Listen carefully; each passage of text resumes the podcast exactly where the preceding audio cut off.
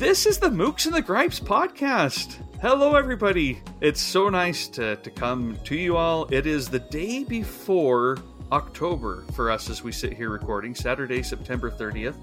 And Paul and I just did last week a Patreon bonus episode on how nice it is to be in the fall and the, the changing uh, weather, even though it's still been quite warm in some of the books that we're reading. Uh, but it's so, I, I don't know. I love this time of year. And so, you know, exciting to be back. This is Trevor multiplied by Paul. Paul, how are you doing today? I am doing well. I'm in the same spirit as you are. I'm I'm enjoying this cooler weather and just ready for a transition. Summer, I always love it, but I'm also done. I'm always done. I'm like, okay, it's time for something new. So, yeah. Very nice. Very nice to be back with you. And we are joined and excited to to have a conversation with one of our good friends from uh, from online, uh, Rohan Maitzen. Uh, Rohan, welcome to the show. I'm so excited to have you here. Thank you. I'm really excited to be here too, and I'm so looking forward to our chat. We're going to be talking about a, a, a topic that I will always go to Rohan uh, to to learn more about. Victorian literature. I'm so excited. I when when we were uh, talking about having you on the show, Rohan. Uh, I, I, we always want our guests to pick something that they would like to talk about. We don't want to say, "Well, this is something we want to talk to with you about," in case it doesn't doesn't work. But I I guess a part of me was secretly hoping you would choose uh, Victorian literature and that we didn't corner you into that. so. No, the challenge will be to shut me up once I start talking about it. I think. well, we're excited. Uh, I think we'll we will fail at that challenge, hopefully. So right, and you'll you'll fit right in with us if that's the case too. Excellent. Well. a few preliminary things before we jump into that. Uh, we do have a couple of new Patreon supporters that uh, I want to thank on on the show here at the beginning. Um, and both of these are folks that I know online. Uh, Liz Humphreys, thank you so much for joining in on Patreon. I hope that you know you enjoy the bonus shows that we put up there. Um, and then Stu J. Allen. Stu, I have known you for ever since I think Twitter became a thing. Mm. Um, it has always been so nice to to get on there. Uh, Stu was one of the first that I just I remember seeing his tweets of, "Hey, how's everyone doing tonight? Here's what I'm reading." Um, Translation Thursday, all of those kinds of things came with uh, mm-hmm. uh, with Stu, and so it's very nice. Uh, thank you so much to both of you for joining on Patreon. And just so listeners who are aware, Patreon is we, we do some bonus shows periodically that are just kind of random topics. They're not they're not quite as you know we, we didn't want to make it so that they're you had to join Patreon to get you know a topic like this on Victorian literature with Rohan, for example. Um, we just do kind of expanded tangents, maybe is a better way to put it. Um, but if that's your thing, um, those are available to any Patreon supporter at any level uh, whatsoever, whether it's a dollar a month or you know um, one million dollars a month, which right. which we only know, have a few of those. Only but... a few of those. We're still we're still seeking the you know the the, the riches on this now, and so we we very much appreciate it, and uh, thank you for for all of that. Um, thank with, you. With that, I I would like to ask Rohan, what have you been reading? Ah, well, one of the things is that I'm in the middle of my teaching term now, so my Mm. recent reading just for fun is often kind of limited by that, and my reading for work is actually very relevant to our discussion today Mm. because I'm teaching a course on the 19th century novel, and we just finished Pride and Prejudice, so I just reread that. Mm. and we're just starting in on Jane Eyre, so I've been reading that. But I do get in a little bit of reading uh, just for myself or sometimes for reviews. So one of the more recent things that I've read is Daniel Mason's new novel Northwoods, which I really enjoyed. I think I would say it's a it's a contribution to the genre that I guess gets called eco fiction Hmm. now, a novel that tries to tell a story that's about the natural world and the human story combined. So the humans are the protagonists in a way, but nature is also kind of a protagonist.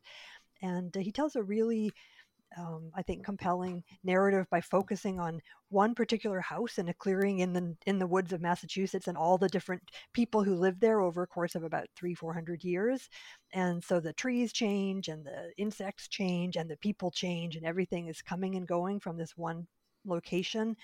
So it gives them a chance to tell some really big stories, of course, including climate change over time, but also just some really dramatic stories. There's even a chapter from the point of view of, of a beetle, you know, it gives you gives you the hmm. sense of of nature interacting with humans. So that was really an interesting read. And um, a, a, Twitter favorite, uh, Claudia Piñeiro, I just read uh, A Little mm. Luck. I think uh, many people loved Elena Knows, and that led them on to other of her books. So I found A Little Luck maybe not as com- convincing overall as Elena Knows, but still Piñeiro has such a way of of captivating you with the the intensity of her writing. So that was mm. a really that was a really compelling read for me as well. I, I still haven't read uh, that one. I, I've had it uh, since it was published, and it just sits and I, it's like one of those that I'm saving. Uh, maybe for October 1st. I don't know, but I think you'll probably find once you start it, it does draw you along quite mm-hmm. rapidly. There's quite for a sure. lot of suspense built into it. She's got um, the tactic is partly just withholding the information about what actually did happen. what was the crisis that precipitated this this trauma that the protagonist is living through? But but once you find it out, then you're just really caught up in the whole question of of how much responsibility should you bear for something that's really a matter of a bit of bad luck, and is there hmm. a possibility of some good luck to to compensate for it, and is there any hope for you know coming back for atonement for reconciliation? So it, it's characteristically, I think, um, morally weighty, but also just it, she has this capacity to create suspense. I think just very mm. quietly. No, that's yeah. that. I, I, do, I do feel more compelled to read it even uh, after that than than before, even though I've been looking forward to it. But well, th- thank you, uh, Paul. Have, have you been reading anything? I haven't. You know, I just haven't been reading anything. Yeah, no, of course I have. Yeah, and also I will just say that Rohan's fitting in very well. She's already added two books to my TBR list. So Excellent. she's two for two. yeah. No, Claudia Piñeiro, I loved her first book and I've been really excited to read that second one. And then the other book you described sounds wonderful. And it actually ties in um, pretty closely to the book that I've been reading, which is another one that for the Republic of Consciousness Prize. That's the theme lately for me because it's taken up a lot of my reading time. And this last one I read, I really liked. It's called Landscapes by Christine Lai. It's published by $2 Radio. And I would also say that it probably qualifies as maybe that eco fiction that you were describing, Rohan. It's set in the not too distant future. It doesn't really specify, but you get the impression it's not too far down the road. And the world is facing, you know, all kinds of ecological impacts from things that we're seeing right now, but it's, you know, a little bit further down the road.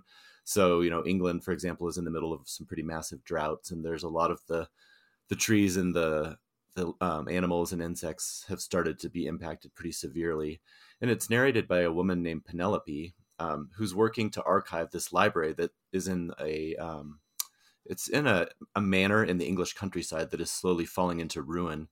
And she's lived there for a couple of decades. And there's all kinds, there's a big library there. There's a lot of artwork and things like that. And so the book is divided into different sections. Some of them are narratively driven by her. Other ones are little excerpts from her diaries. And then there's these other sections that are just little snippets of the cataloging work that she's doing. So it'll describe the end papers of a book and how much damage it has, or the painting that's hanging on the wall. And so it's a really interesting theme because you can see the manor house is falling into disrepair and, and they're going to have to to leave it but obviously there's some clear tie-ins to what's happening in the natural world and this documenting of things that we're losing the damage that's being done um, so it's really powerful, really wonderful writing. Um, a lot of you know the themes of, of loss and trauma, and like I said, preservation. And then there's also another plot that I wouldn't say is a subplot, but it's another you know plot that's working its way through the background involving a personal trauma that she's gone through, and it's going to kind of come to a head in the coming you know weeks, months as she's writing. So yeah, I've seen it compared to a lot of artists who I love. You know, Ishiguro, Rachel Cusk. Um, Maria Gainza, and then Judith Schalansky. So those are just some of the names that I see. I mean, I would also say that when you were talking about that book, Rohan, I, I got a little bit of a, a Jenny Erpenbeck vibe. I don't know if you've read any of her stuff, but I would say there's some of that in this book as well. But anyway, yeah, it's it's absolutely wonderful. It touches a lot on artwork, which is something that I've talked about. Uh, J.M.W. Turner, in particular, a lot of his paintings are brought up. So I'll just read really quickly a couple of short excerpts just to give people a taste. It says, As I work through the disorderly archive and chip away at the mountain of responsibilities, my mind is drawn back to this image of Turner's studio, left in a state of Pompeii like destruction after the painter's death. That same atmosphere of decay permeates the library in which I spend my mornings. On better days, disorder is forestalled, and there is only the linearity of the catalog and the neat collection of books and objects. On days of anxiety, such as today, I find myself stranded in the wreckage. The dust that is gathered in the corners, the moldy papers, the shelves that bend under the weight of books and archival boxes, all these seem to be advancing toward me, millimeter by millimeter, until they overwhelm me. So, you know, I, I won't read another one, but I think that's just a good it captures the themes of what she's working on, but also for me that style of writing is just wonderful. So yeah, anybody who hasn't heard of that one, I've actually seen a few people online who are posting it as a book they just purchased, which made me happy um, to see that it's kind of making its way out in the wild. But um, anybody who hasn't heard of it, I would encourage you to look it up and see if it's for you. But I absolutely love it. That sounds wonderful, yeah. and it's interesting the echoes with with the Mason book. Mason um, plays uh, also a lot with different genres. So different sections of his book have different sort of flavors, different characters, and one of the sections is about a, a landscape painter. As oh, happens. interesting. It's a fictional painter, as far as I could find out. Um, but it does talk a lot about again the, the relationship between art and the natural world and how mm. you try to depict in painting what you see happening around you and how that maybe compares to you know narrative is moving forward but a painting is kind of in, in the in the moment i wonder if um, one of the challenges for something that's got this eco-fictional angle is is the risk of getting too didactic, which I suppose is something that might come up in our discussion about 19th century literature. but I, I, think certainly Mason um, manages to avoid that. I think by being so playful in, in the various different kinds. He has some gothic bits, some ghost story bits. Some, mm. There's just a lot of different kinds. There's a kind of true crime, lurid true crime narrative that's part of it. So even though the the movement towards that scary looking future is is a overarching kind of shadow. Um, it doesn't make you feel like you're being hectored about it. I, wonder if that was true of of the book you're talking about as well. Yeah, I didn't feel like I was being hectored. I was trying to think. I wouldn't say that it's playful.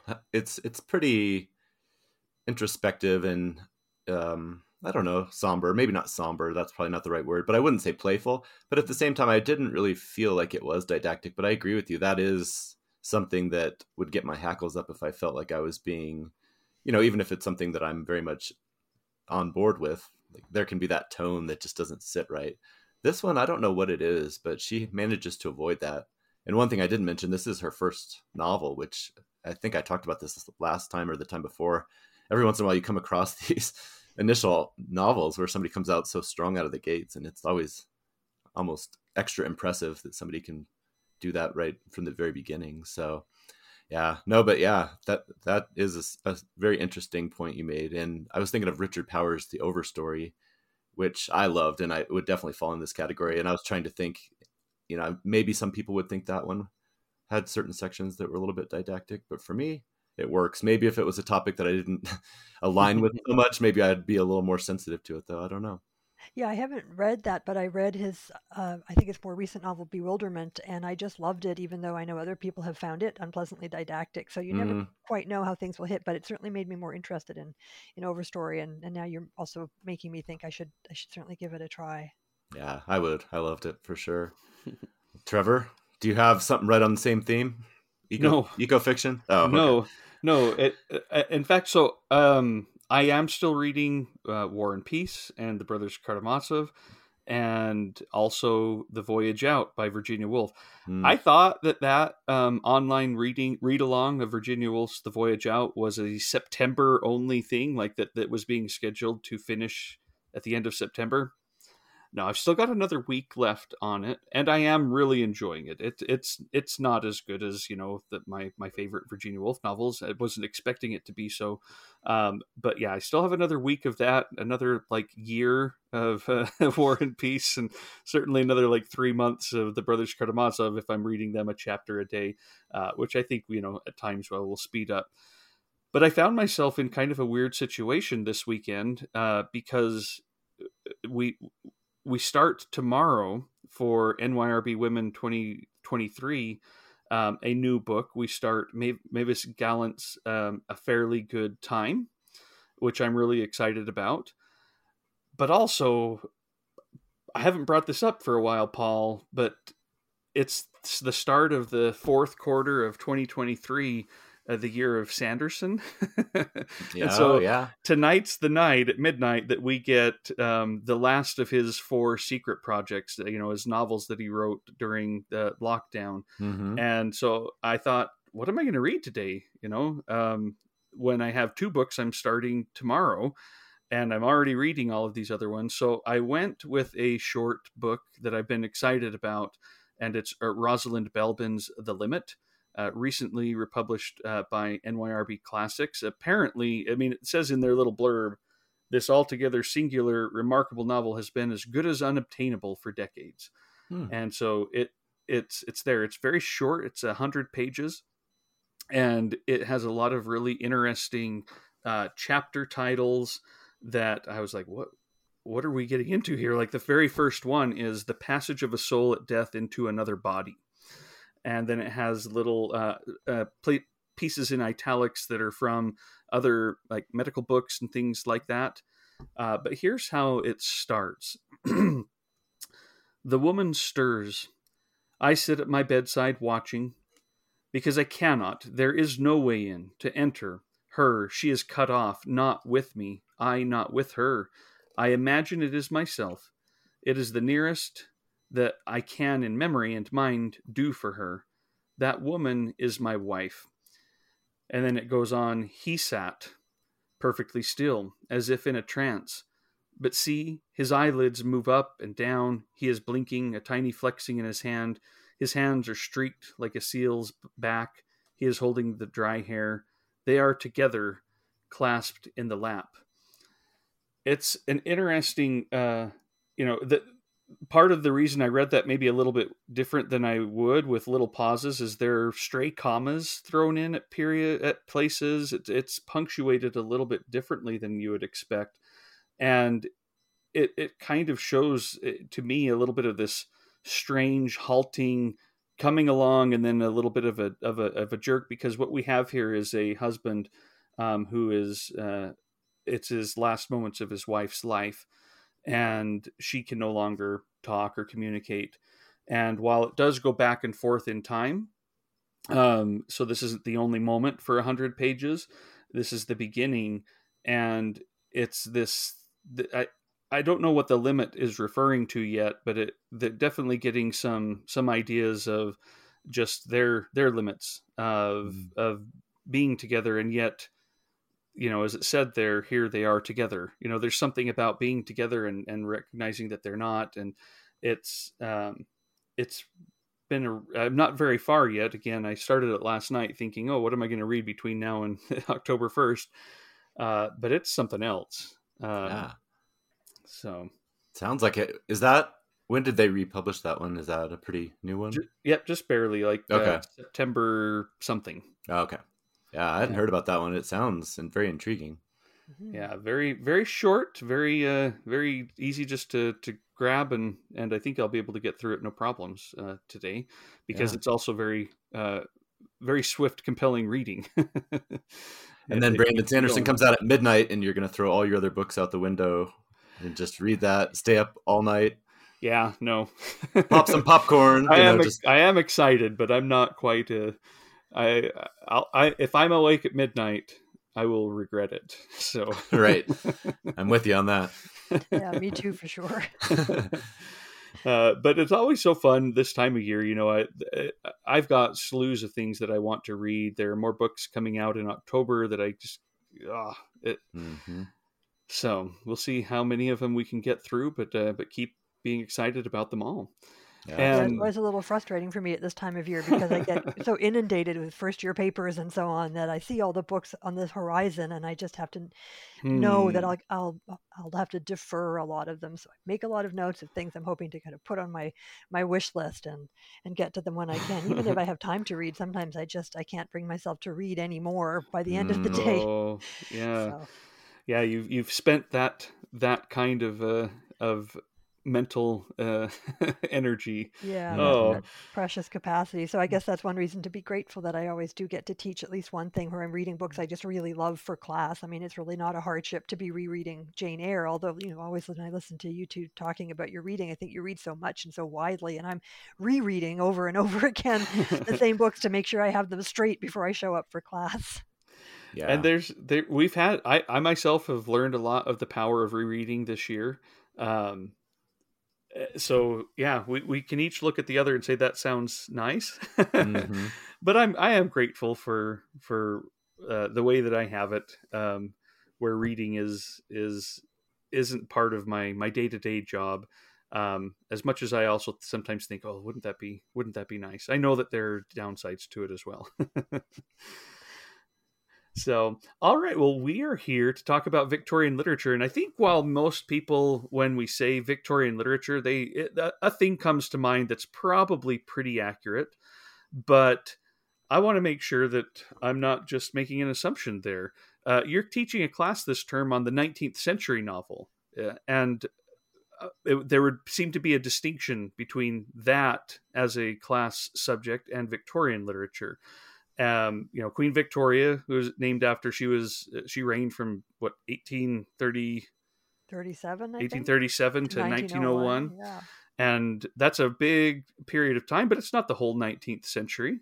And and I also think of, of Victorian literature as being a, a very much an English, uh, you know, novel, not American, not Italian. Even though, of course, there's plenty going on in Russia, and you know, I'm reading to uh, Mm. You know uh, novels that that would apply uh, to that. But a- am I right in those assumptions, Rohan, or am I a little bit off on my boundaries? Or No, you're exactly right. And the thing about boundaries or periods or the attempt to categorize is that it's always a fiction, right? Mhm. It's a useful fiction. It's a necessary artifice. You need to decide, even if it's just for curriculum reasons, you need to start somewhere and stop somewhere. So you need some sense of boundaries.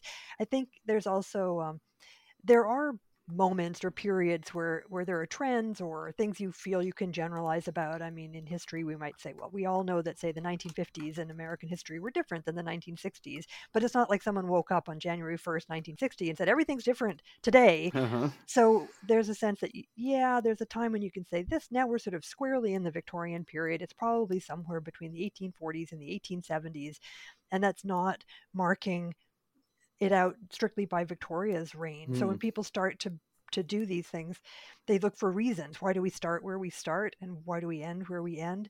And they're always going to be kind of arbitrary but useful. So the courses i teach one is called the 19th century british novel from austen to dickens and the other is called the 19th century british novel from dickens to hardy.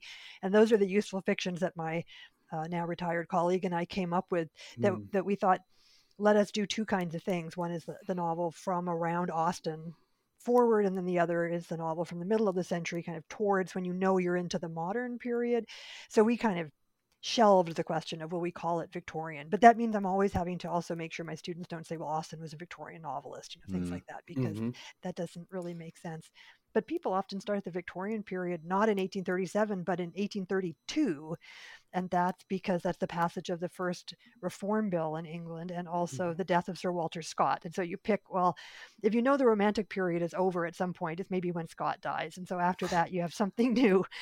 And then I tend to end the Victorian period, you know, 1880 ish, because after that, you're getting into the, you know, Oscar Wilde and the fin de siècle and the aesthetic Mhm. movement and something else is going on. And, but yeah, it's all just, it's all just because we need something, right? Um, George Eliot says every limit is a beginning as well as an ending, right? And that's we're always putting these these things in place. But everybody that we call a Victorian novelist read Austen and Scott, for instance. So it's hard to teach a course on the later 19th century novelists if you never get a chance to say, and you know, here's who they were reading and building on and talking about themselves. You know, these were touchstone. It's hard now to imagine um, how much they loved Scott because nobody really reads Scott anymore. Yeah. who isn't not not anybody who isn't made to. Right. right. And yet Jane Austen, you know, continues to power on and, and become as popular or more popular than ever. It's that's a really interesting point. Yeah, and in fact, it, it can be it- for for the course that I'm teaching now, the Austen to Dickens version. It can almost be a an impediment because her popularity is so great that people know things that they they kind of think they know about Austen, or they know Pride and Prejudice really well from watching multiple adaptations of it, but not from reading it, or if they've read it, they've had a kind of love affair with it that means they're not used to having to analyze it or take mm-hmm. it apart mm-hmm. in any way or ask questions about what the things mean. They just are deeply invested in their idea of it. And the enthusiasm is just wonderful but sometimes it's also a little bit overwhelming and you never have that problem when you're when you're teaching scott because they're all coming to it absolutely clean of any previous impressions so i try to appreciate the austen effect it's a guaranteed thing you put austen in the title of a course people will come and take it and there i don't think that in my area of teaching there's any other novelist who will do that yeah that's interesting yeah. That is fascinating. I love I love talking about these boundaries and these these limits or or, or these transitionary periods. Um, Paul and I will often part of I, I think some of our more interesting conversational bits is when we're trying to figure out what when we say we're talking about X, Y, or Z on this day, what does that mean? And what doesn't it mean? And why? You know, those are always some of my favorite uh, mm-hmm. parts of our conversations because uh, it just it, it, it leads to that analysis of these what what's different, what's the same, how do we distinguish it, how do we relate it, so and, when you say Victorian, what do you two tend to mean? Like, or what do you assume are kind of the associations that are generally had for it? I think for mm. me, it's very much what you just said uh, with the 1840s to you know 1870s, 1880, because when I was just typing, you know, Victorian novelists and like Oscar Wilde or Victorian English writers, you know, Oscar Wilde pops up, and I'm like, mm, that doesn't that doesn't sit. And then I'm like, well, of course he is if we're going just by the dates of Victoria's reign. So for me, it's more of the, you know, the, the Dickens, the the, mm-hmm. the George Eliot, the um, you know, the big the big books, the the big thick books that talk about social issues and and are, are more examining that. And then you throw in just for fun, you know, something like Wuthering Heights, you know, to show that it's not all Dickens and it's mm-hmm. it, there is a bit of a strangeness, but but that's on the early part of Victorian. So when I think Victorian, I'm very much into the you know the Dickens. Uh, I guess is, is what comes to mind. It's like so it has more to do mm-hmm. with, the, with some qualities of yeah the, of the mm-hmm. books, not so much with the chronology. I mean, I think that yeah. intuitively that makes sense to me too. And in fact, I've seen uh, publishers' catalogs put Wuthering Heights under romantic novelists, even though mm-hmm. chronologically, mm-hmm. again, that doesn't mm-hmm. make any sense because there's a sense that that it is such an anomalous book, and even Jane Eyre can sometimes you can feel like it's it's doing something that doesn't maybe always feel very Victorian. I often do an informal kind of go around with my students and say, well, what what associations you know outside of this class and say you know don't be afraid of hurting my feelings. Do you have with the word victorian? If someone says oh these are very victorian values or that's a very victorian style mm. and and a lot of things come up and they have to do with like earnestness stuffiness prudishness uh, you know the whole you can't show your legs you can't show the piano legs the, the sense of um, queen victoria saying we are not amused. You know it's really a humorless stereotype. It's yeah. a really moralizing stereotype sometimes they have some good things to say too, but I invite them just to say, what are the popular conceptions or misconceptions? If, if you just ask someone, what does the word Victorian mean to them? And it does tend to be in that kind of zone. So I'm sure neither of you go quite in that pejorative direction, but I bet some of that rings true, right? Certainly. Oh, yeah. Yeah.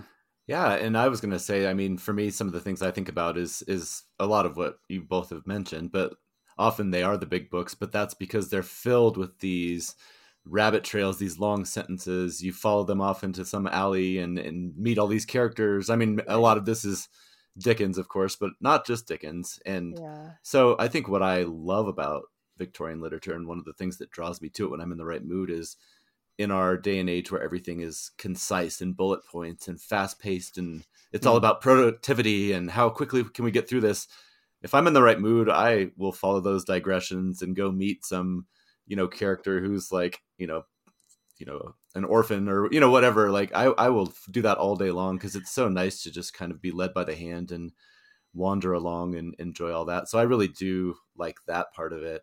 And then something i'm going to talk about with several of my books today is the societal norms that you mentioned rohan. I mean it's always intriguing to see them through today's lens but i also like how that kind of puts some it, it kind of impact the plots and like add these complications that you know some of these books if they took place in the modern era you know the problem would be solved in two seconds by a text or you know that whole thing like so I actually really like going back and Or having like if some of the, if the hero and heroine could just spend half an hour alone together Right. to each other yeah just of talk it constantly being kept apart because they're not allowed to be. Yes, because it would just Yeah. be so improper for them to to be, have any privacy. Yeah, absolutely. exactly and i know that would dr- drive some people crazy but i actually really enjoy it just the money the inheritance we talked about with jane austen the gender roles and how that adds complications that wouldn't Yeah. necessarily impede them today but i really find it fascinating and compelling Yeah. to go back and kind of see it through their Yeah. eyes we, when we were just recently talking about Pride and Prejudice in my class, and I, I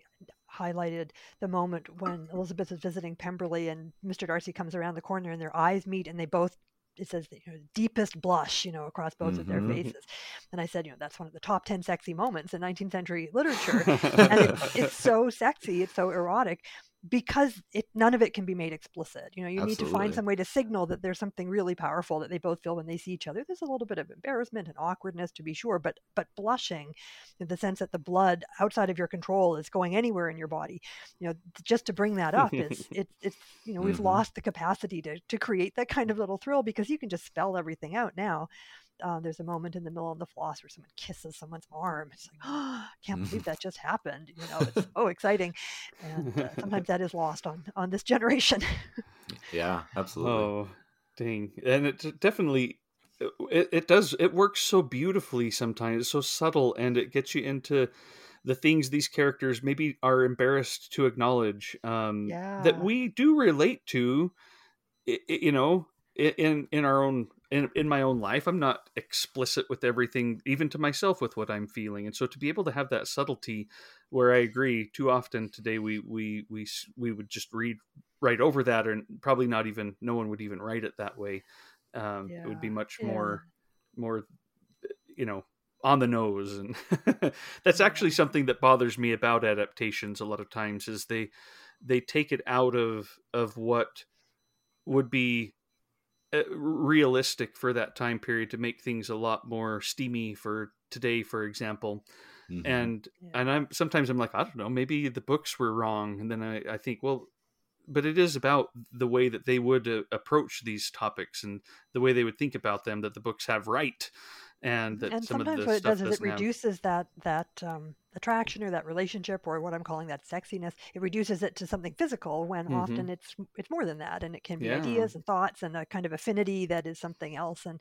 and to insist that it has to be played out in this very you know overt way, yeah, it loses some of those dimensions. And and uh, definitely say with Elizabeth and Mr. Darcy, it's a it's a meeting of the minds, right? It's a it's a romance of the intellect as much as anything. But that's hard to show on screen, isn't it? Mm, How do you show people thinking differently about each other? It, it's tricky.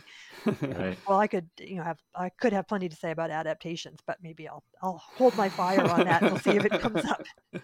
oh i still do love them you know for for all of for all of them i'm often sitting around thinking i'd like to watch a show tonight it better be a good period piece you know um but what are what are what are some of your earlier um you know before it became part of your profession to teach and to you know uh, read and and and study and then and then teach the Victorian uh, or well the British novel, but we'll talk about uh, Victorian literature for today's uh, topic. Though of course, let's we can blur that uh, as much as you want.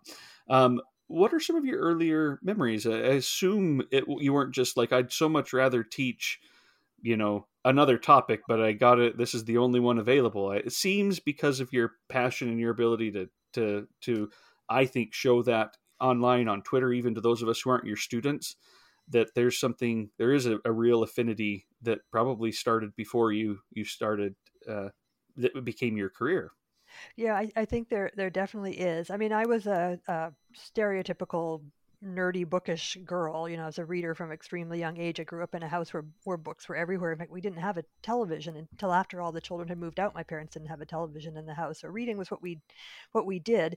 And like a lot of um, of teenage girls for instance who were very bookish i read books like jane eyre and wuthering heights and pride and prejudice as as part of of it was partly aspirational, right? I wanted to be the kind of person who who read these serious books, and I, I'm sure I Mhm. read a lot of them before I could make any sense out of them. Um, but I never had any thought that this was a long term plan for me. Um, even when I went to university, I planned to be a history major, and I only became an English major um, when it when I realized in my first English class that being a reader wasn't enough. You know, I thought, well, I can already read. Why do I need English classes? And mm. I thought, oh, well, this is why to have these conversations and do these other things. So that was a turning point, definitely. But if if even that point someone had said, what would you focus on?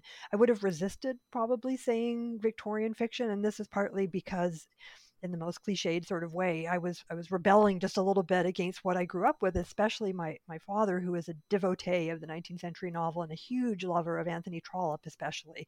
So he had all of Trollope's novels and read them all the time. He loved the Pallisers adaptations, and it wasn't that it was hostile. I just thought, well, that's kind of his territory, you hmm. know, and and I'll do my own thing, and I don't know what it is, but you know fate has its way or or you are who you are your truth comes out.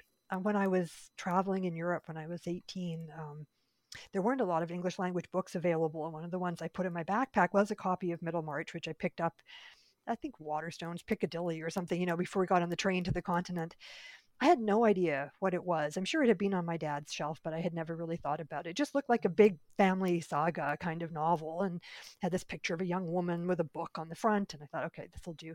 And I read it on the train and I read it in that kind of enthusiastic, naive way you read something when you're young and you, you aren't expecting it to be you don't have all that baggage people bring to the idea of a classic where you think, oh, I better take this really seriously.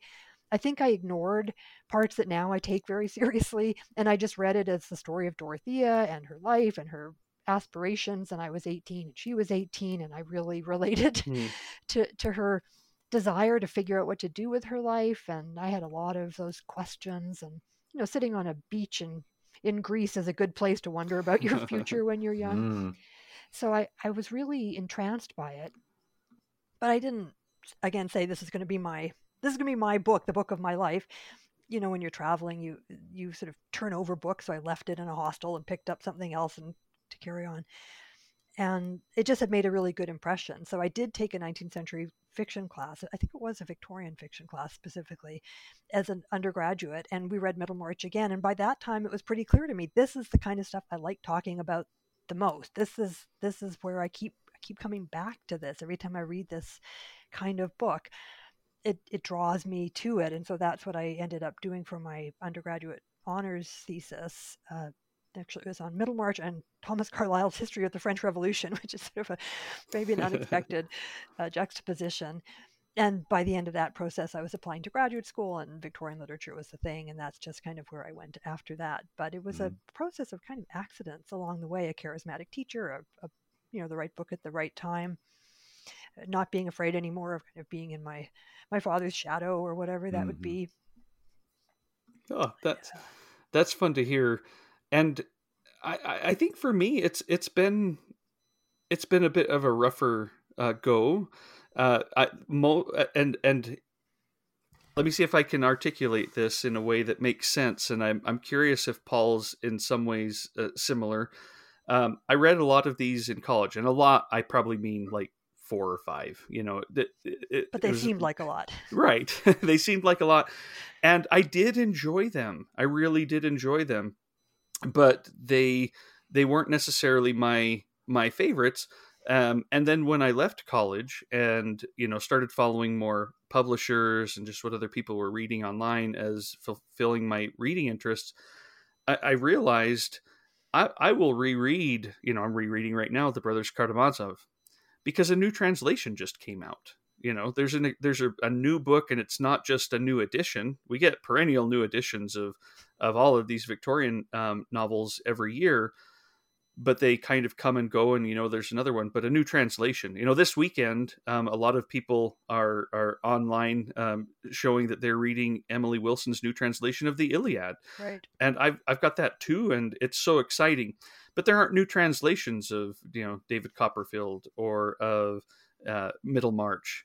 You, and a lot of my my favorite publishers, they've probably either already published those. You know, Penguin Classics, for example, they've had those forever, and you know other favorite publishers aren't publishing them and so they don't just pop up with a you know as a as a shiny new thing. They always seem like something I would have to work to to make plans for.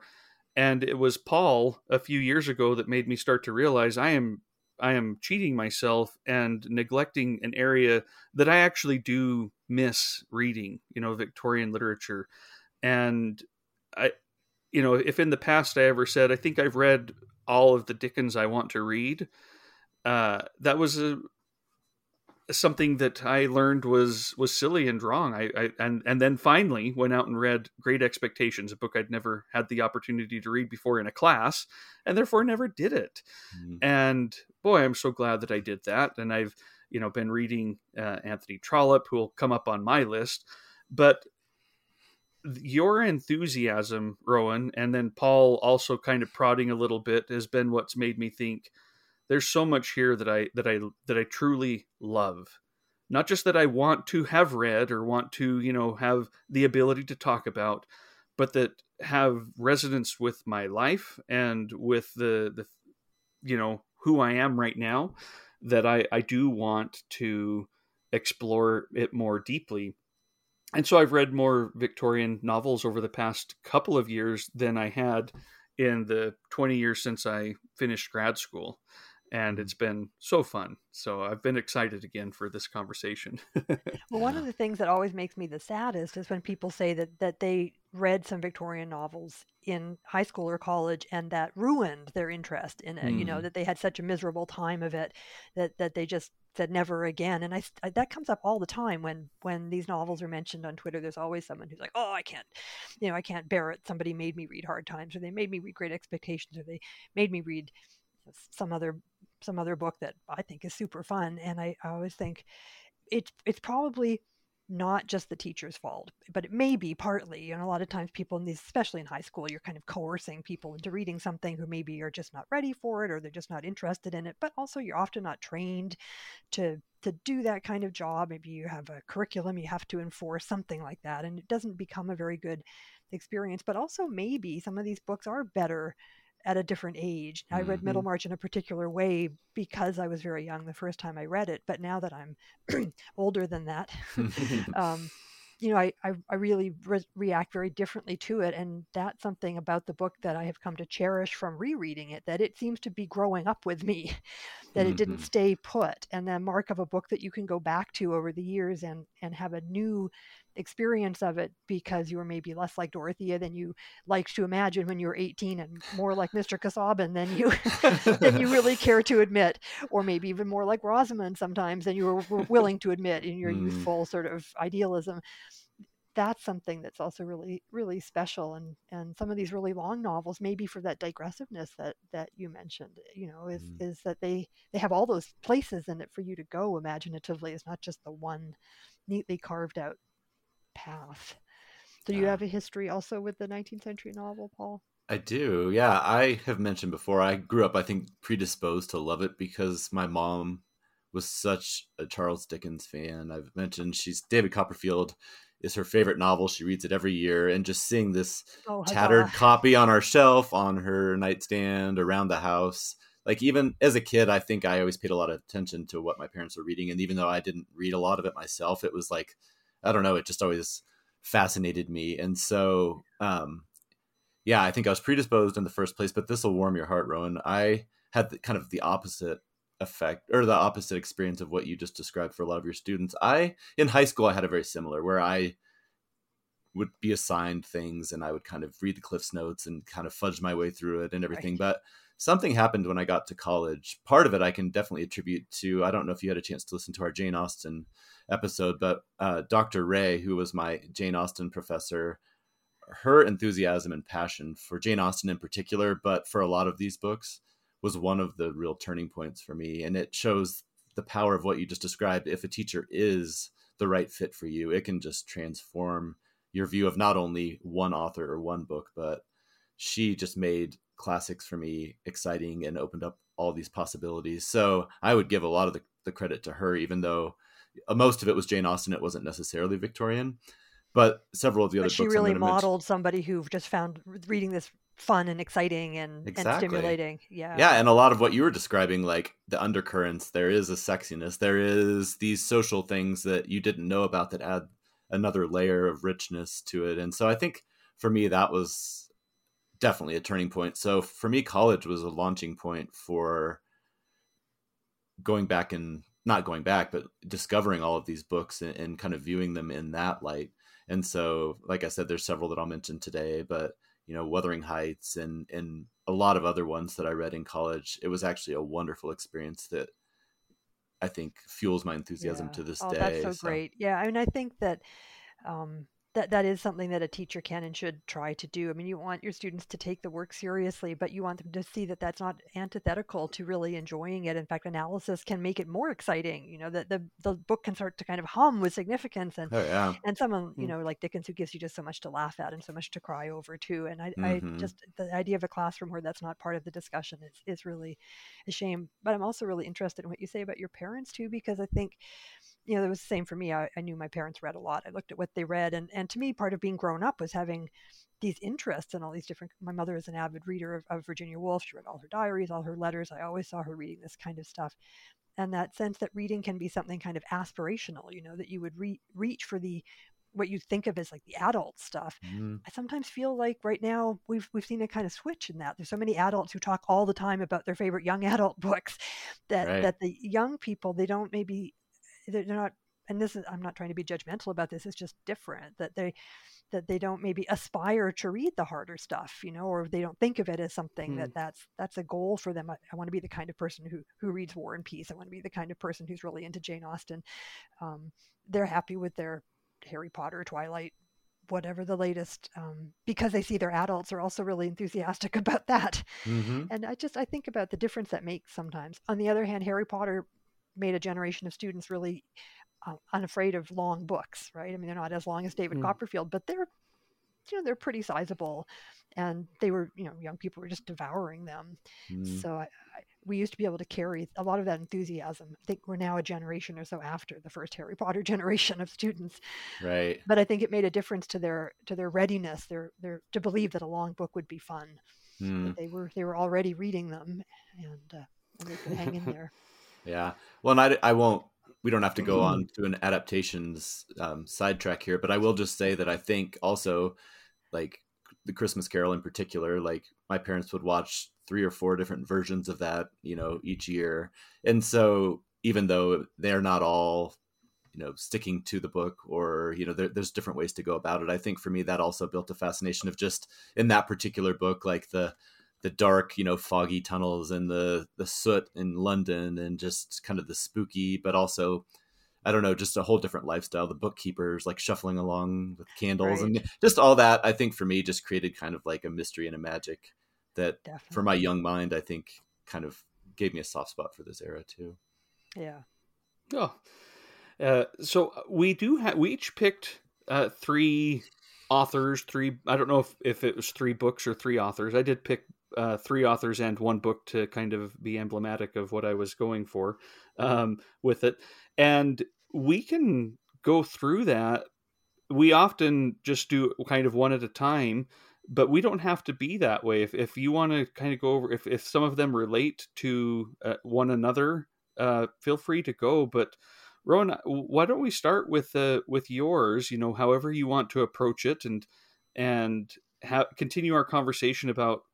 I think what what Victorian is Victorian literature is to us, and as well as some of our our best experiences with it. Yeah, I thought about uh, about that a lot while I was trying to decide what what kind of exemplary text to bring along, and I did Mhm. stick to that kind of mid-Victorian idea because that was our official topic, and I was trying to think about what would best capture that sense of what it is that still satisfies me about this particular work. You know, sometimes I'll look around at my colleagues and I think you could learn a lot about our characters by what we specialize in. you know, so there must be something Victorian about me that, that that's what I do. You know, the 18th century people are kind of wry and cynical, and the Shakespearean people are more theatrical. I don't know.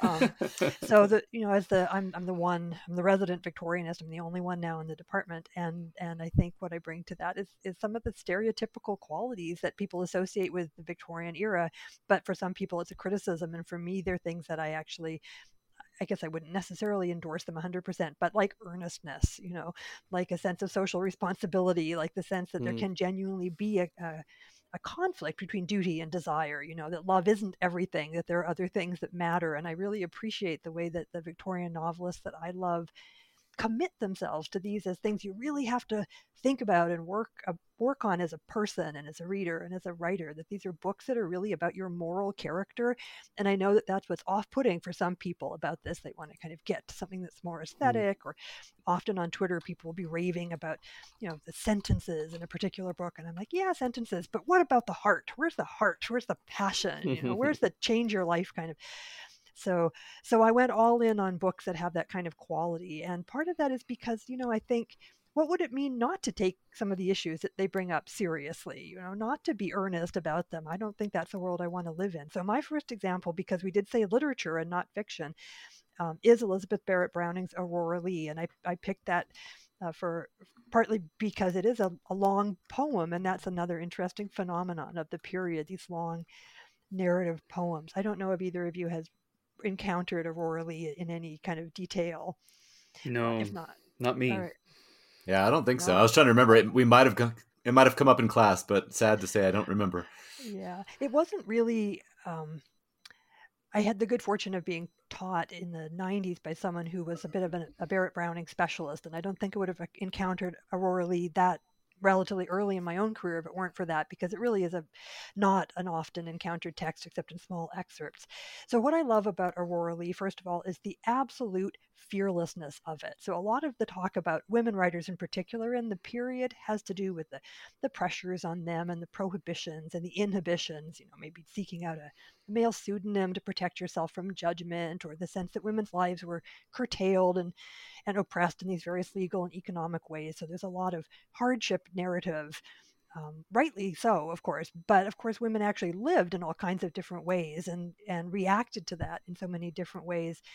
And um, Elizabeth Barrett Browning was the sort of most confrontational in a way of the writers that I that I teach about this. She just basically said, "I don't care what you think. I'm going to do what I want," and she did this as a poet. She wrote this remarkable text that is a an epic novel in verse or a you know she called it a verse novel so it's a it's a full-fledged novel with characters and plots it's got a love story it's it's got uh, subplots and sub characters um, but it's in blank verse it has epic wow. similes it has the whole shebang so it's 400 pages of iambic pentameter right, which is a big ask.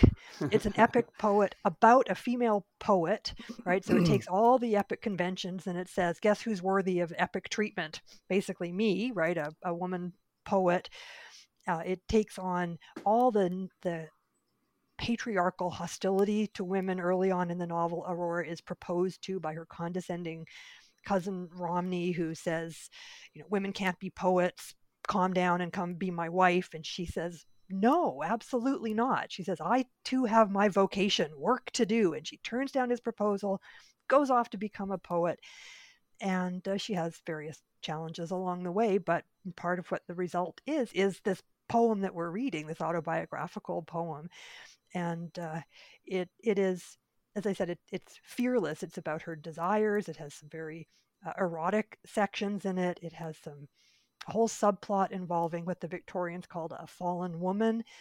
And Barrett Browning, after the poet came, a poem came out, she said, you know, a lot of people are really upset at my talking about this, and it was about a, it's actually about a, a working class woman who's basically kind of sold into prostitution and ends up getting pregnant. So there's no mystery about what's happened to her. You know, the, the baby is a signal that yes, people had sex with her, that she didn't want having sex with her. So there's the plot is about as explicit as you can make it. And uh, EBB said, you know, people think I shouldn't talk about this, but if women don't talk about this, we might as well be dumb and die. She said those are her words. Wow. So she wasn't afraid to to talk about that. And she wasn't afraid to have her character Aurora befriend this woman. This idea was that nice women didn't have anything to do with fallen women because they would pick up this contagion, you know, like like there's always the risk with little Emily and David Copperfield, you know, that that it's so shocking to to reach out. And Aurora reaches out her hand and says, Come with me, sweetest sister, and takes takes the fallen woman by the hand and takes her into her home and So it's it's got all these really socially radical ideas, and it's totally committed to the idea that poetry should change the world. That it's a, a kind of expression of the need to combine the spiritual and the material world. So it's it's really exciting, but it mm. 400 pages of blank verse, and not all of it is as exciting as other parts of it. So, you know, it can be a stretch, but it exemplifies some qualities that I think are really um, special about about Victorian literature. The sense that one thing you can do with your poetry, with your fiction, is just get in people's faces mm. and show them what's possible and not settle for compromises. So she she says that our age, people say it's prosaic. I say the opposite. It's as exciting as any heroic age. We should be unscrupulously epic. And it has the only epic simile to do with breastfeeding that I'm familiar with too. That's my pitch for Aurora Leigh. wow. You sold me. That sounds great. I wish I could read it in your class though. That's what I like some texts like that. That's what I miss about college is mm it does sound intimidating to read by yourself, but if you could do it in the right environment, yeah. it sounds like it could just be so rich and layered. Yeah, I mean that's how I feel about I don't know Ulysses. You know that I'll never be equipped to read it by myself, but if I had an enthusiastic person, I could take them take them through it. Mm. Um, but yeah, I'm only assigning excerpts from it this coming uh, term, which I feel kind of unhappy about because you miss that sense of, again of just how daring a, uh, an undertaking it really is to just mm. put it all out there mm. in this in this long verse novel form. She just rejects oppositions all the way through it. You know, that I can be a woman and a poet. I can write a poem and a novel. I can be good and I can be sexy. I can be all these things. And you know, basically, you'll just great. have to take it. Yeah. Well, Paul, normally I would say, Paul, what do you have? But do, do you happen to have a, a poet I on your not. Okay, I then maybe not. maybe it makes sense for me to jump on. I didn't okay. either until Rohan sent the uh, EBB as one of her author authors, you know, to us as the initials, and I thought she's doing a poet. Mm-hmm. I didn't even think about doing a, a, a, poet, and we haven't, you know, until you brought that up. You know, nothing that we talked about in like, what is the Victorian novel and whatnot brought up the the poets, and so I did step back and think, okay, one of my favorite reading experiences when I was in college, when I was in undergrad, was reading Alfred Lord Tennyson's 1850 poem "In Memoriam AHH." Oh, yes, I I remember it being assigned and thinking, okay, I'm excited. You know, I I did I did always enjoy my my reading assignments and going into it but this was possibly one of the first poems of that size and of this kind of uh, uh, period for sure that just really took me on a journey. I loved every minute of it from the start until the end. Um, and I don't remember it all particularly well, uh, but it was, you know, it was an evening I think I read it all in, in a couple of days, but in particular in the evenings, and it was definitely in the like, probably like November. Just a great setting Perfect. for a poem about grief and loss, and then trying to figure out what does that mean in all you know kind of other in, in some other areas of my life where I where I try to where I've learned lessons about how to deal with grief and loss, but right now I don't know if they're working for me. Um, when I think about religion, when I think about spirituality, it was easier to grapple with all of that when I didn't have, you know, uh, something, someone that I was grieving at that moment. And um, is there a way to get on the other side of that? And is there a way to um, to come out with hope, or is it, you know, because he, he's I I loved the grapple you talked about the the grappling with these issues and and kind of in a in an in your face not not like a beating you but just like i am going to say it you know i'm not going to be cutesy um, mm-hmm. even though this is a poem that rhymes uh, quite well yeah. um, it it flows so well as he explores um, you know religion and, and faith and loss and grief and and the passage of time in general you know just as as you know the the a new year you know uh, even in, in, in my church growing up, we would have the the New Year's hymns, and one of them was you know "Ring Out Wild Bells," that, taking passages from Tennyson. And I didn't know that until I read the passage in the in the play or in the poem, and I'm like, whoa, we I've sung I've sung this poem before, at least that part of it, and just I I loved it, and you know it was really nice. I'm glad you opened the door to to poetry. Uh, because that helped me start to remember more my relationship with this time period and, and some of the other things that I just loved about it. I I have read the poem since, but it's been some time, and I don't. I, have read other Tennyson poems, you know, "Charge of the Light Brigade" and "The Lady of Shalott," you know, plenty of them. But and and while I may may like them, or you is it? Does he call it Ulysses? What's the one on? There, yeah, the he has a dramatic monologue yeah. Yeah. Yeah. And so I read those, you know, as they were assigned to me, but I've never gone back to any of them. They didn't they didn't strike me either. But this poem again kind of became a part of of me. Yeah. Um, oh, it's an time. extraordinary poem. I'm I'm so glad you brought it up. Yeah, you know, one of the things I knew about it before I myself had had any sort of profound experience of grief was that after George Eliot's husband had died, one thing she spent a lot of time doing was mm. reading In Memoriam. Queen Victoria famously read In Memoriam after Albert died. It, it sounds like a kind of a cliche, you know, oh, it's a poem about mourning. People who are sad read it. And then if you are thrown into a really intense grief, um, I was surprised myself by how much I wanted poetry. I'm still mm. surprised by that because there's something about the the feelings being put into the right words or or being put into words that could maybe be right you know and and feeling that that uh, echo or something that resonance right with with your feeling it and it is a poem you're right it goes through these these cycles and he he does come out the other side with his faith mm-hmm. kind of intact but there's that famous section right in the middle about nature red and tooth and claw where he's in mm-hmm. doubt because he's looking at the world and it doesn't seem to him to correspond to any vision of divine grace or or mercy and and that doubt in the center it gives it so much tension but some of those lines they i, I hear them in my head almost every day you know he he is not here but far away the noise of life begins again you know you just yeah hmm. and tennyson is often thought of as such a flowery poet but i mean in memoriam is not i mean lady of shalott is what people mostly know i think yeah that kind mm-hmm. of medievalism and the the kind of embroidery and pre-raphaelite right. pictures you know and words mm-hmm. but, but there's something quite austere about parts of In Memoriam. Mm-hmm. Have you read it, Paul? I was trying to remember. I I I think I have, but there's there's going to be this might be a repeating theme for me. There's I think I need to go back and revisit some of the non-headliners, you know, like the ones I mean mm-hmm. not that Tennyson's not a headliner, but you know what I mean. I need to start digging back through my Norton anthologies and kind of exploring some of those again. I don't remember if I have or not, to be honest with you. I know I read like Lady of Shalott for sure, like you said, Charge of the Light Brigade. I remember yeah. this one. I I would imagine we probably touched on it, but hearing you both talk about it makes me really want to go back and check it out for sure. It's such a simple verse form. I, I think it's just mm-hmm. called the in, an in memoriam stanza because it doesn't follow any existing huh. pre-existing pattern. But they're, mm. they're short lines. It, they're rhyming, like you say. They have a real simplicity to the structure, but but it certainly does take you on a journey. Well, there's some just gems in the poetry from the period. I don't know if either of you read Christina Rossetti's Goblin Market at some point. When mm. you did read but that. That also mm-hmm. tends to really surprise people. It's, it's just wild. It is wild. Yeah.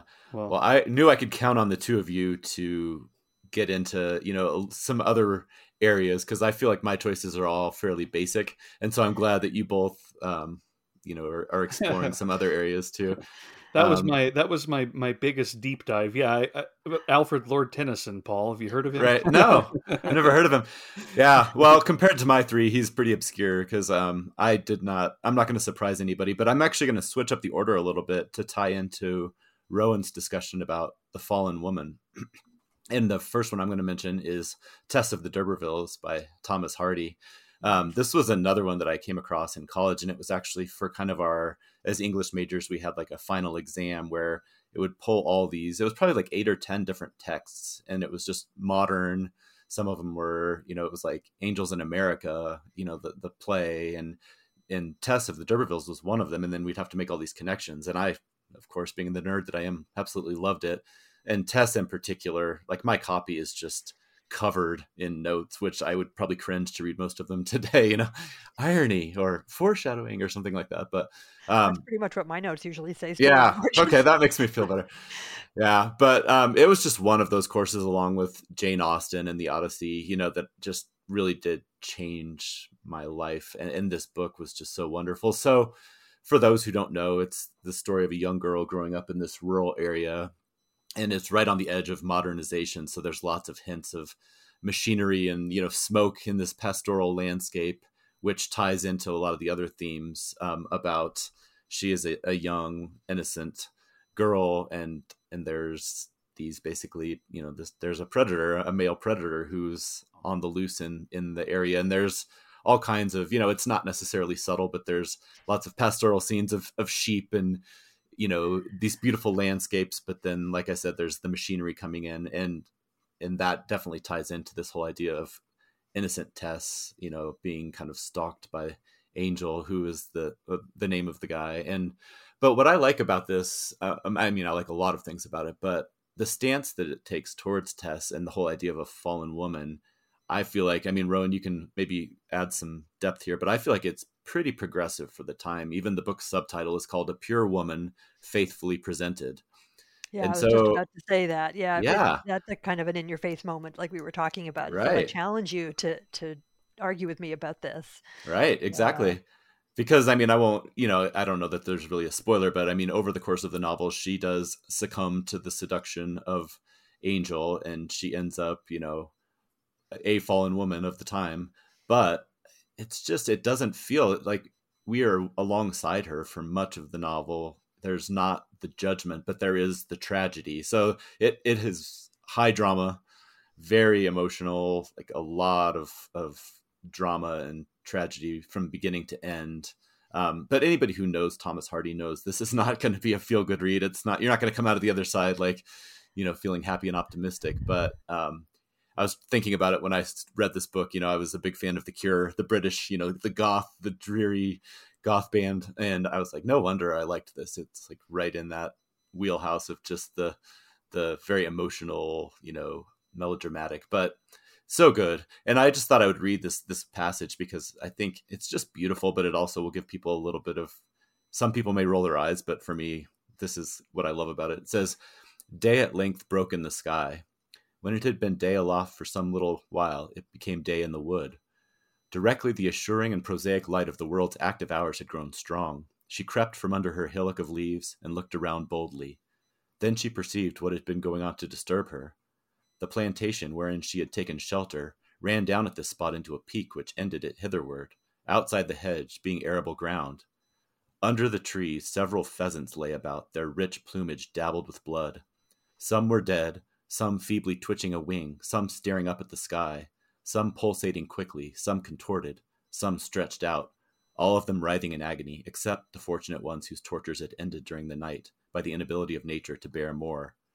Tess guessed at once the meaning of this. The birds had been driven down into this corner the day before by some shooting party, and while those that had dropped dead under the shot or had died before nightfall had been searched for and carried off, many badly wounded birds had escaped and hidden themselves away, or risen among the thick boughs where they had maintained their position till they grew weaker with loss of blood in the night time, when they had fallen one by one as she had heard them. And I just I for one thing, I just love the language. I think it's beautiful, but clearly there's so many connections to her. She at this point is kind of, you know, just struggling to find a place. She has been, you know, compromised by the standards of the society. She is the wounded bird, you know, who is running away from these hunters, basically. And there's even a part where it talks about Oh, it's right here, actually. She had occasionally caught glimpses of these men in girlhood looking over hedges or peeping through bushes and pointing their guns, strangely accoutred, a bloodthirsty light in their eyes. That part comes right after that, and it's just so clearly like you know this idea of men peeping through bushes and their guns pointed at you, and just this male aggression and and her perspective of just being chased and harried and wounded that I just found so beautiful and tragic and wonderful. But again, it's not. I mean, she is a victim, but there is a lot of strength in Tess that I really admire, and I think for the time it was a very progressive approach to this idea of a fallen woman. So, yeah, do you have anything yeah. you'd add to that? Yeah, I just I, I agree that I mean Hardy can I think can be a really awkward stylist sometimes, but when he mm. gets in his when he kind of gets in the groove and, especially mm-hmm. when he's writing about nature, he just does such a beautiful, beautiful job at, at summoning it up. And I love what you said about it reflecting Tess, like just the sense that that yes, it, it's natural, but it's also symbolic, but it doesn't feel artificially so. It just feels like she's part of this world, and that that the strictures and the condemnation that that's persecuting her, the the sort of predatory men, and you know the the, the hunters, or or even just the whole world that won't let her come back and be at home even though uh, in her heart she is morally innocent you know she mm-hmm. hasn't herself done anything wrong um, and her fortitude in the face of that she is a kind of a like it's a kind of a passive strength. She doesn't really fight back against it. Right. Um, she endures more than anything else, but that she's constantly driven to further and further away from any kind of hope. It really is a, a painful process. Yeah, it's, it's, a devastating, devastating novel. And mm. and I agree. I could, I don't know if I would maybe go with progressive. I guess I would go with like again scathing. It's such a condemnation of mm. the world as Hardy understood it, and the way that sexual morality is defined in such impossible ways and in such a double standard you know that women pay the, the price always and and and that there's no nuance there's no subtlety there's you know she, she's part of nature she, she, she is sexual and and i think she's depicted as being quite sensual and mm-hmm. but in this kind of innocent innocent way yeah it's really a i mean he gave up writing novels right after jude the obscure he'd had enough of trying to reframe and rewrite so that he could actually publish what he wanted to say. Mm. And um, sometimes that's another little way I set up those artificial boundaries, right? Scott gave a, uh, poetry for fiction at the early end, and then Hardy gives a fiction for poetry at the other end. And right. you feel like, in, in some respects, the things that they were hoping the novel could do had been done by, you know, by that point, and then the novel goes in a whole new direction after that. Mm. Um, That's but, interesting. Yeah, wow. That's I will say, uh, on my week weekend, you know, what are you reading? People are still reading Thomas Hardy quite heavily. mm. His his stuff comes up all the time, and not just Tess or Jude the Obscure. It's like you know a bunch of the other ones. People are people are still at least at least people who respond to that particular post are yeah. are still reading Thomas Hardy, and I think that's pretty yeah. cool. Well, I mean, There's I think a new uh, novel too by Elizabeth Lowry called The Chosen, which is about Hardy and his mm. wife. If, if that's something you're interested in, I thought it was I thought it was pretty good. You know, I didn't yeah, love yeah. it, but I didn't I didn't know about evocative. that. I'll just say, I mean, I don't know if this is the reason that people are drawn to Thomas Hardy, but if there are those stereotypes about the prim and proper and the, you know, the button down, I mean, it's still existing in that same society. But as far as just there, there is the the wildness and the and the just looking in the face of some of this really dark stuff mm-hmm. that I don't know if that's maybe some of the appeal why people still stick with it. But yeah, I, I love him. I actually have read only several of his books, but I still have a lot to go, and I every time I talk about him, I'm like, why am I not reading more? well, maybe because you know it's not exactly fun. You know, yeah, it's, I think it's rewarding, but it's a little bit of a downer. It's true. That's probably a lot of it. yeah, I mean, I usually I, am not a huge Hardy reader. I read four or five, and the ones I teach are only Tess and Jude, and I I know Jude especially well, and it is. I always warn my students, you know, you think it's bad now, it's going to get worse. Like every time you think he's hit a new low, there's another low below that in terms of mm. just how devastated you're going to feel. So just brace yourself, and right. and that really is the ultimate indictment, isn't it? You know, that the propriety that people associate with Victorianism. I mean, they were fighting back against it in the in the moment. It was always in flux the way the way it is now. Mm-hmm. You know, too, with with social norms always contested. So, yeah. Well, let's go on to your next one, Rohan. And so my next my next nominee um, is I, I, think I chose all three texts that I've come to appreciate more. Maybe not the ones that were my mm. first loves when I was reading Victorian literature. So the one I've brought with me for this next one is Elizabeth Gaskell's Mary Barton. And Gaskell is not an obscure choice, I think, for people who like Victorian literature. She's she's kind of a, a, a pretty well known second second tier. You know, she's not as famous as George Eliot and the Brontes and Dickens, but she's maybe as well known as Trollope, for instance, is, is my experience. And I think it would probably not be disputed by anybody that her novel North and South, her later novel, is a better novel than Mary Barton, which was her first. Um, and I love North and South, and I agree it's a better novel. But I, I really, I really have come to appreciate Mary Barton partly for its very quality of artlessness. I mean, it is an artful novel in a way, but it's not it's not as carefully crafted or as balanced um, as as North and South. Or she's really beloved also for her comic novel Cranford and her unfinished final novel Wives and Daughters. But Mary Barton is a kind of put all your cards on the table novel, and it is a novel about class conflict. Um, she was a minister's wife working in Manchester in the in the 40s, the 1840s, and she was seeing a lot of poverty. She was seeing a lot of the negative consequences of rapid industrialization and rapid urbanization. So people were living in these really harsh conditions, and they were being really exploited by the factory owners, and really, you know, they were breathing in fluff in the cotton mills that were that was choking up their lungs. They were getting their limbs caught in exposed machinery. I mean, it was really tough, uh, tough situations.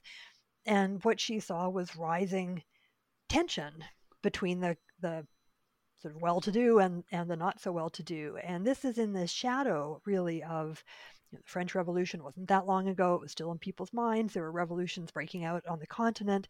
And people at home were really worried that they had a kind of powder keg domestically too. And so there was a lot of anxiety about how to keep calm and keep people from you know keep a kind of conflagration from from bursting out and in the preface that she wrote to the novel, she she said that she looked around Manchester, and uh, she said, "I saw that that the the poor, the working people were sore and irritable against the rich, and the more I reflected on this unhappy state of things between those so bound to each other by common interests as the employers and the employed must ever be, the more anxious I became to give some utterance to the agony which from time to time convulses this dumb people that is, you know, the people who can't speak mm. for themselves, not stupid people.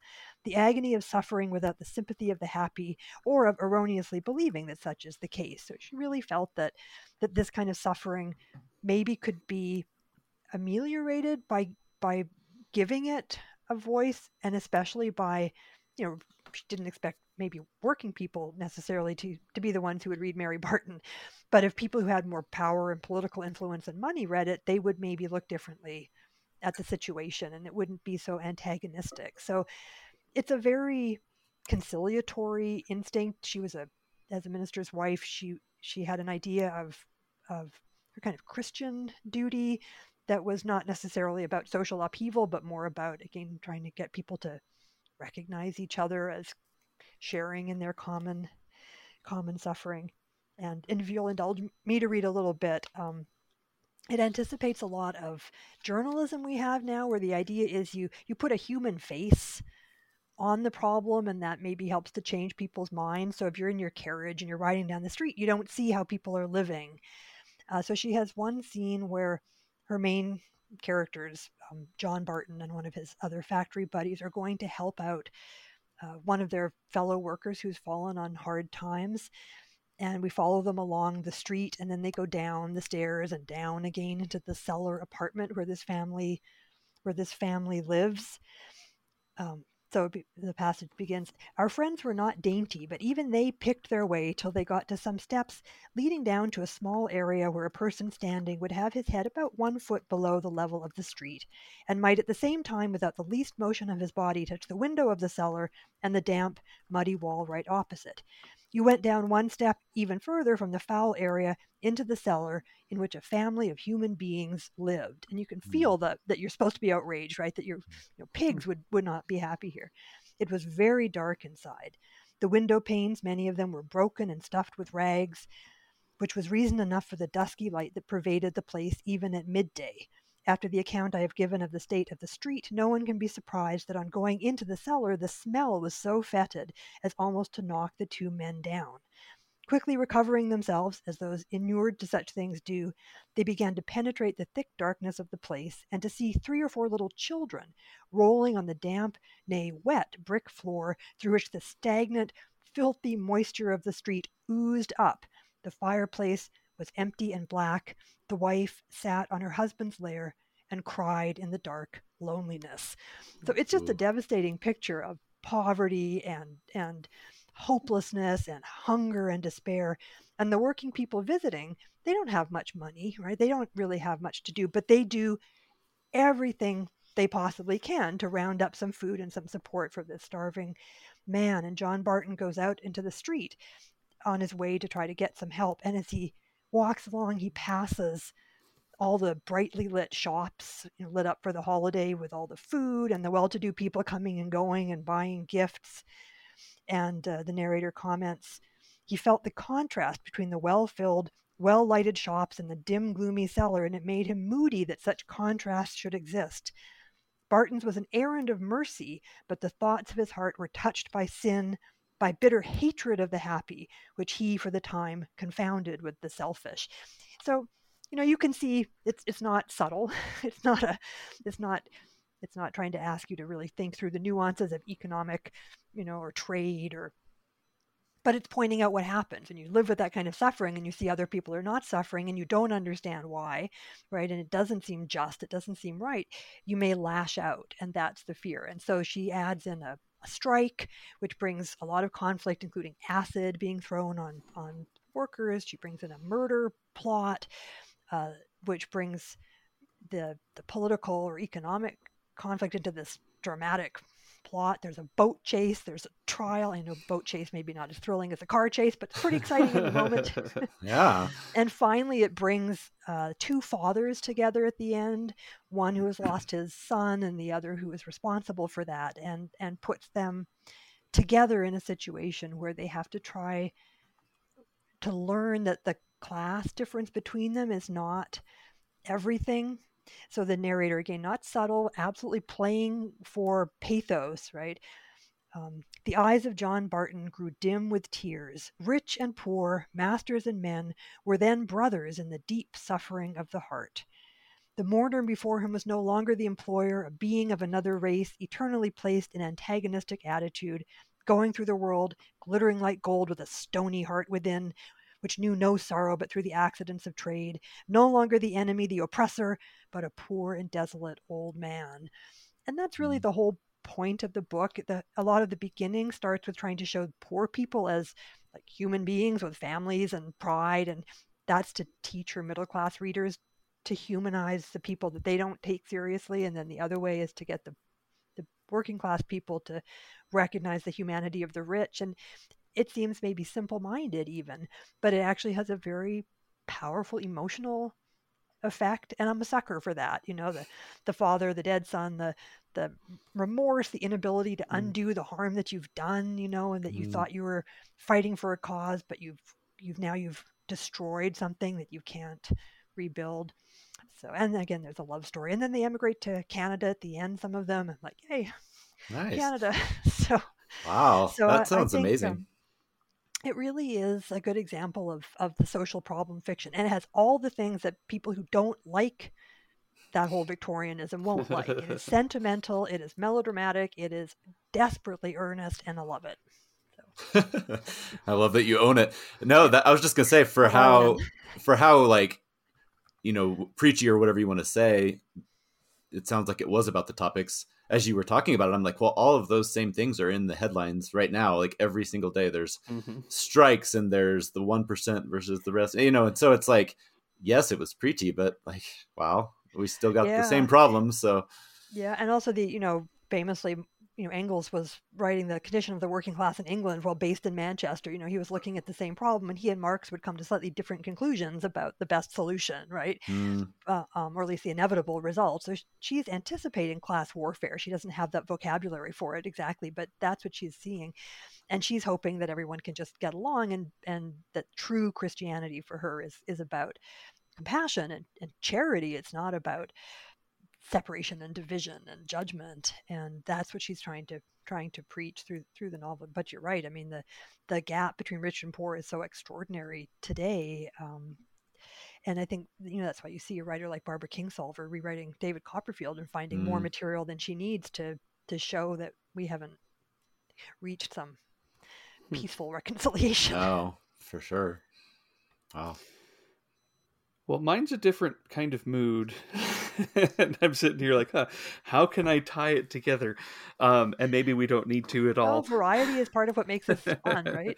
what right? And and some while some of the stuff is certainly in, um, I, am going to go with Anthony Trollope, and in particular with the Last Chronicle of Barset.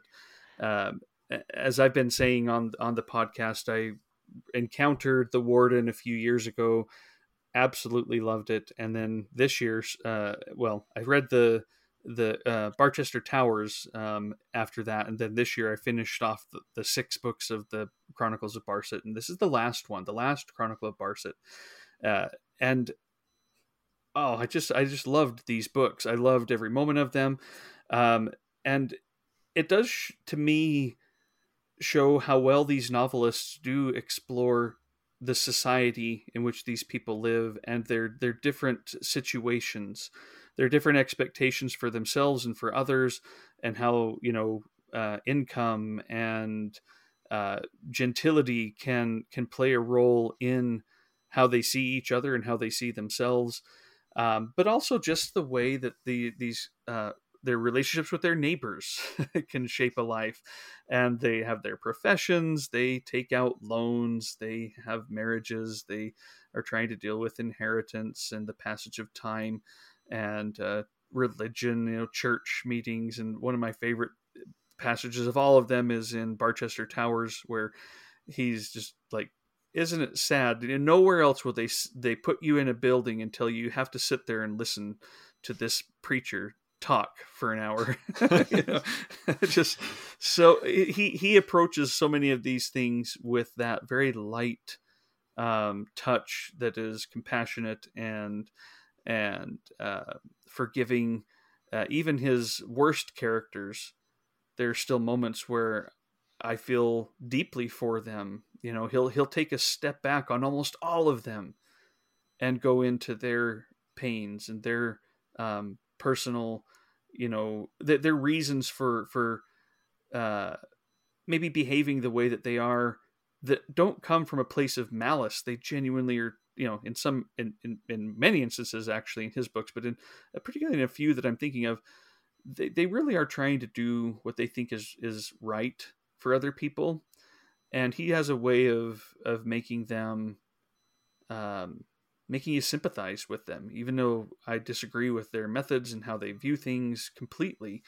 Uh, and this this last book was so fun because so many of the characters that we get to know in the others kind of come back together. I mean, it's got its own unique story of a a man who has been accused of stealing a note, you know, some money um, that was meant for for for somewhere else, and he is very proud. He is very poor and he's a he, you know he, he runs he, he, runs part of the church um, in Hogglestock.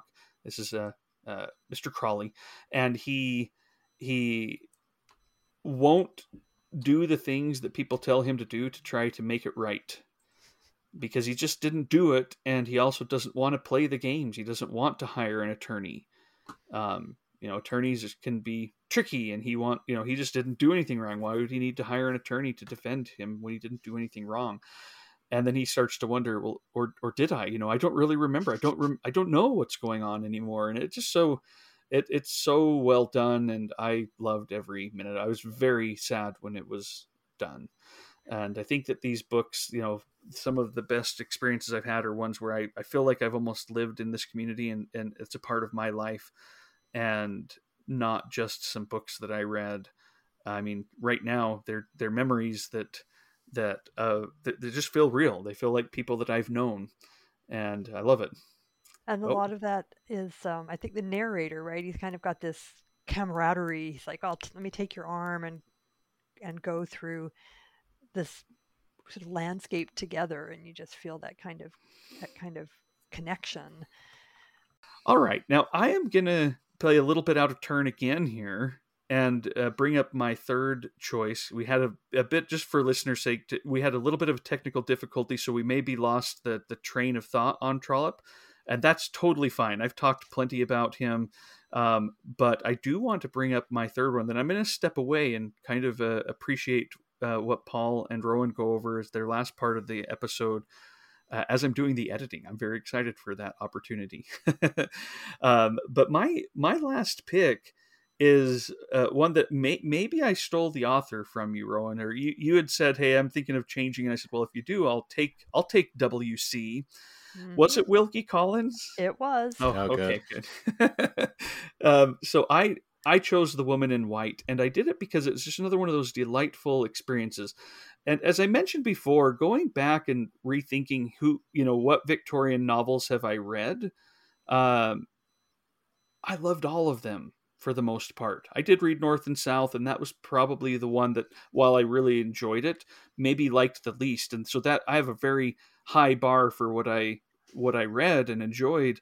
And um, the the woman in white was one that I read when I was first uh, moving over to to England for a semester. Uh, I was a graduate student, and my my teacher um, asked, you know, hey, I'm I, I teach in London next term. Would anyone like to be my my teaching assistant? And before she even finished the sentence, I was, you know, uh, making plans and told her it needed to be me. Uh, no one else could do the job as well, you know, really trying to push it. And I got to go. And one of the classes that that she was teaching that I was able to help out with was a uh, like a mystery novels course and we started that course out with Charles Dickens our mutual friend which she hadn't read yet but knew it was kind of had a had a bit of a mystery element at one you know you know on that big book it was a minor point of, of it but and so i read that one um, before i went over to to england and really did enjoy that. And then while we were there my parents took me over and while we were there driving you know kind of touring a little bit before they left I read The Woman in White, you know, on the road in the hotel rooms, you know, as as, as I was preparing for it, and what an exciting uh, mystery story! I I really enjoyed it. I will say one of the disappointing things about my stay in London was that that was also the year that Andrew Lloyd Webber's musical adaptation of The Woman in White came out on stage, and he had, you know, it was a, it was kind of a big deal. Here's here's a you know a new Andrew Lloyd Webber um, uh, musical, and I who is the main who played the phantom like the big the big one? I can't remember the name right now but he was he was in it. Michael crawford maybe? Anyway he mm-hmm. was performing in it. Um the uh, it, it, just you know it was a big deal and i hated it so much. And and I, I don't even know if either of you knew that even existed uh, and lloyd webber musical about the woman in white I knew uh, it existed, but I have avoided any exposure to it. Very well done. Wisely, it sounds like. well, yes, because this is something that I found very frustrating. Is I, I loved the story. I love that it's dealing with again law and inheritance and how that shapes our relationships and not just that but how we view people these these societal constructs um, about people's rights and about people's um, you know abilities to progress or to move through society.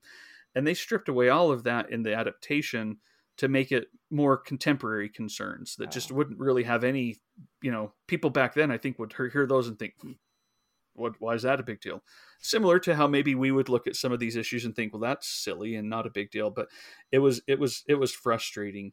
But i have no memory of it other than not liking it so i'm okay now that's good. I still remember the uh, the book and um, and it's it's so fun because it is a great mystery, but with a little bit of um, eeriness. You know, there are shadows and uh, you know listening outside of windows that you know in the that you might slip and fall and get hurt if you're you know not careful um, in the dark because you're trying to hear the the schemings of of people who are don't have your best interests at heart. And of course the title itself the woman in white. I mean come on. Mm, um, yeah. I, I think a lot of people do read this. Again thinking of my instagram at this time of year i get a lot of the woman in white and and it does does kind of feel like a good uh, Halloween mystery kind of novel, even though um, in, in, many ways it also isn't.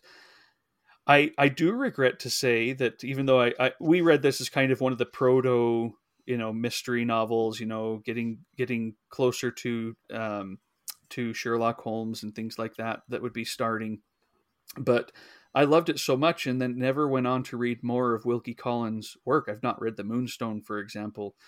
Is that silliness on my part? Uh, should uh, should I be saying, "Hey, let's go all in on Wilkie Collins," or have I have I done yes. it already? Yes, you should be. well, when I was going to do WC as one of my writers, it was the Moonstone I was going to uh-huh. bring up. It's it's a fixation of mine. I, I teach it in my class on mystery and detective fiction. If you like that mystery element, the Moonstone is much more kind of pure detection, but it has it, maybe it's not quite as exuberantly delightful as the woman in white. I mean, the woman in white is just so full of, of delightful things like Count Fosco and his mice, and it has that wonderful moment, right, where the woman in white first appears, tapping Walter Hartright on the shoulder as he walks down the this quiet country lane. He just feels this tap on his shoulder and turns around, and there's this mysterious woman, and you almost think it's a ghost because he doesn't know who she is or where she came from. So, Woman in White is super fun, but the Moonstone it has multiple narrators, same as the Woman in White. Some of them are just about as hilarious as the ones in in the Woman in White, and the plot is just a lot more oh, I guess I would say maybe sophisticated. It, it's just really, um, it's just a really smart, smart novel. It's about a diamond, obviously the Moonstone diamond, that's that's stolen from a young girl's bedroom. But the underlying issue is that the diamond itself is basically the it's there because of colonial plunder, and mm. so it, it's tied into all these issues about the British Empire and the violence of of imperialism and you know who really is entitled to anything anyway in that whole world and it it's really so there's that layer to it but it's also very very entertaining. So yeah you have mm. you have treats in store. Yeah. Uh, oh i have i did hope that's what you'd say. I kind of thought it might be. Me too. I have even more treats in store because i have many gaps in my victorian um, readership and wilkie collins as a whole is one of them. I have not read despite owning both of those books and eyeing them on my shelves frequently. I have not read either one, so yeah. Well, he is a master of suspense, right? I mean, the woman in white will definitely keep you turning pages. It might take you a few pages to kind of get the gist right. of it. And, right. and it's helpful maybe sometimes to know that you're not stuck with the same narrator all the time. So if you're like, boy, this person's really stuffy, it's okay. You'll get somebody else coming along and then you'll start to appreciate the, the stuffiness of the other character as part of their you know dramatization of, of mm-hmm. who they are and he's really good at isn't he at capturing character through people's voices as they narrate yeah so fun like like a dramatic monologues but in in prose mm. yeah. but by the way a little slight slight tangent before i had um so Michael Crawford did play Count Fosco, and he was in a big fat suit. I actually didn't know. I just thought ah. maybe he was really large. You know, when I was watching, he he took eel at the end of 2004 because of oversweating in the fat suit. Oh, and, wow. Uh, it was originally reported as the flu, but yeah, he didn't. He he only played it for that very short period, uh, which was when I went to see it. So fortunately, he's still around. You know, to you know that's good. That did that wasn't the end of everything, but uh, it sounds like in your opinion, bit of tri- trivia. yeah, it sounds like in your opinion, the sacrifice may not have been worth it. Oh no, no, no. He should just uh, you know read the book again. yeah, exactly. but all right, well, I am going to head out. Is uh, Rohan? It was so delightful to to meet you face to face. You know, after all of our time, it, it's uh, uh, again, I it's so nice to to just sit and and and hear you talk about these things because your your intelligence, of course, comes out. Your ability to analyze and express that, but your enthusiasm does too and it's that combination that just makes it invigorating and exciting and um, you know I, I am excited to, to continue my my voyage but i will yeah. i will talk to you both later good thank you so much it's just so fun to be here talking about all of this stuff so thanks well thank you yeah so i will go ahead and kick off my second book which is i told you i'm not doing any deep dives and we've already talked about him quite a bit today but my man Charles Dickens. Um, and I was debating which book to talk about because I just couldn't have this discussion without bringing him up. And I thought, you know, I mean, I love David Copperfield. I love Great Expectations, but I thought I would just go for what many people consider the peak, the the masterpiece, which is Bleak House. Um, and so, you know, this ticks a lot of the Victorian boxes. I think, you know, social realism, published as what was it, twenty some episode serials over the course of a year and a half um, and of course, just you know, he was well known for criticizing the the social system of the time. But this book is a great pastiche of kind of the the legal system, which ties in nicely with the Anthony Trollope discussion we've been having. Um, so it you know it all centers around this seemingly never ending court case. It's I don't know if you say Jarndyce or Jarndyce, but Jarndyce versus Jarndyce. Jarndyce. Yeah. yeah. yeah, exactly. So it's the, the basic idea is that there's these several conflicting wills that have just dragged on and on into obscurity, and it's impacting all of these different people. And so the book is mostly narrated by Esther Summerson, who I found I didn't realize this. I mean, it makes sense. She's actually Dickens' only female narrator, narrator, which is kind of interesting. Um, so anyways you know as always with dickens it features an enormous cast of characters you know there's lawyers and other legal professionals there's detectives there's minors who are impacted by the guardianship around this whole you know law battle there's somebody who's a rag and bottle merchant a moneylender you know it just the list goes on and on but for me i mean i love the characters but with dickens what drives a lot of people crazy is the language but it's also what i love and i i've read this passage before I think I read it in our favorite opening um, passages of all time. But I, I am going to read it again because I just think it's so amazing. The very much just the beginning of of the novel. Um, London, Michaelmas term lately over, and the Lord Chancellor sitting in Lincoln's Inn Hall. Implacable November weather. As much mud in the streets as if the waters had but newly retired from the face of the earth. And it would not be wonderful to meet a megalosaurus, forty feet long or so, waddling like an elephantine lizard up Holborn Hill smoke lowering down from chimneys, pots, making a soft black drizzle with flakes of soot in it, as big as full grown snowflakes. Gone into mourning, one might imagine, for the death of the sun. Dogs undistinguishable in mire, horses scarcely better, splashed to their very blinkers, foot passengers jostling one another's umbrellas in a general infection of ill temper, and losing their foothold at street corners, where tens of thousands of other foot passengers have been slipping and sliding since the day broke, if the day ever broke, adding new deposits to the crust upon crust of mud, sticking at those points tenaciously to the pavement and accumulating at compound interest. So, yeah, and then from there, it kind of wanders off into that famous passage about fog everywhere, fog up the river, which I absolutely love. I've read that before. And I, I love the way that he uses that to introduce the city and kind of the murkiness of both the legal system, but also to introduce London as a character, which Dickens is so good at. You know, as the fog drifts through the different alleys and he talks about all the different, you know, people working and lighting the lamps and everything. So it's very, I know Dickensian is a cliche, but I, I love the way he just kind of drifts straight into that. So I will always have a soft spot for David Copperfield, but this book is widely considered, I think, to be his masterpiece, and I'd say it's very well deserved. I was just thinking as I read this, I'm definitely due for a reread.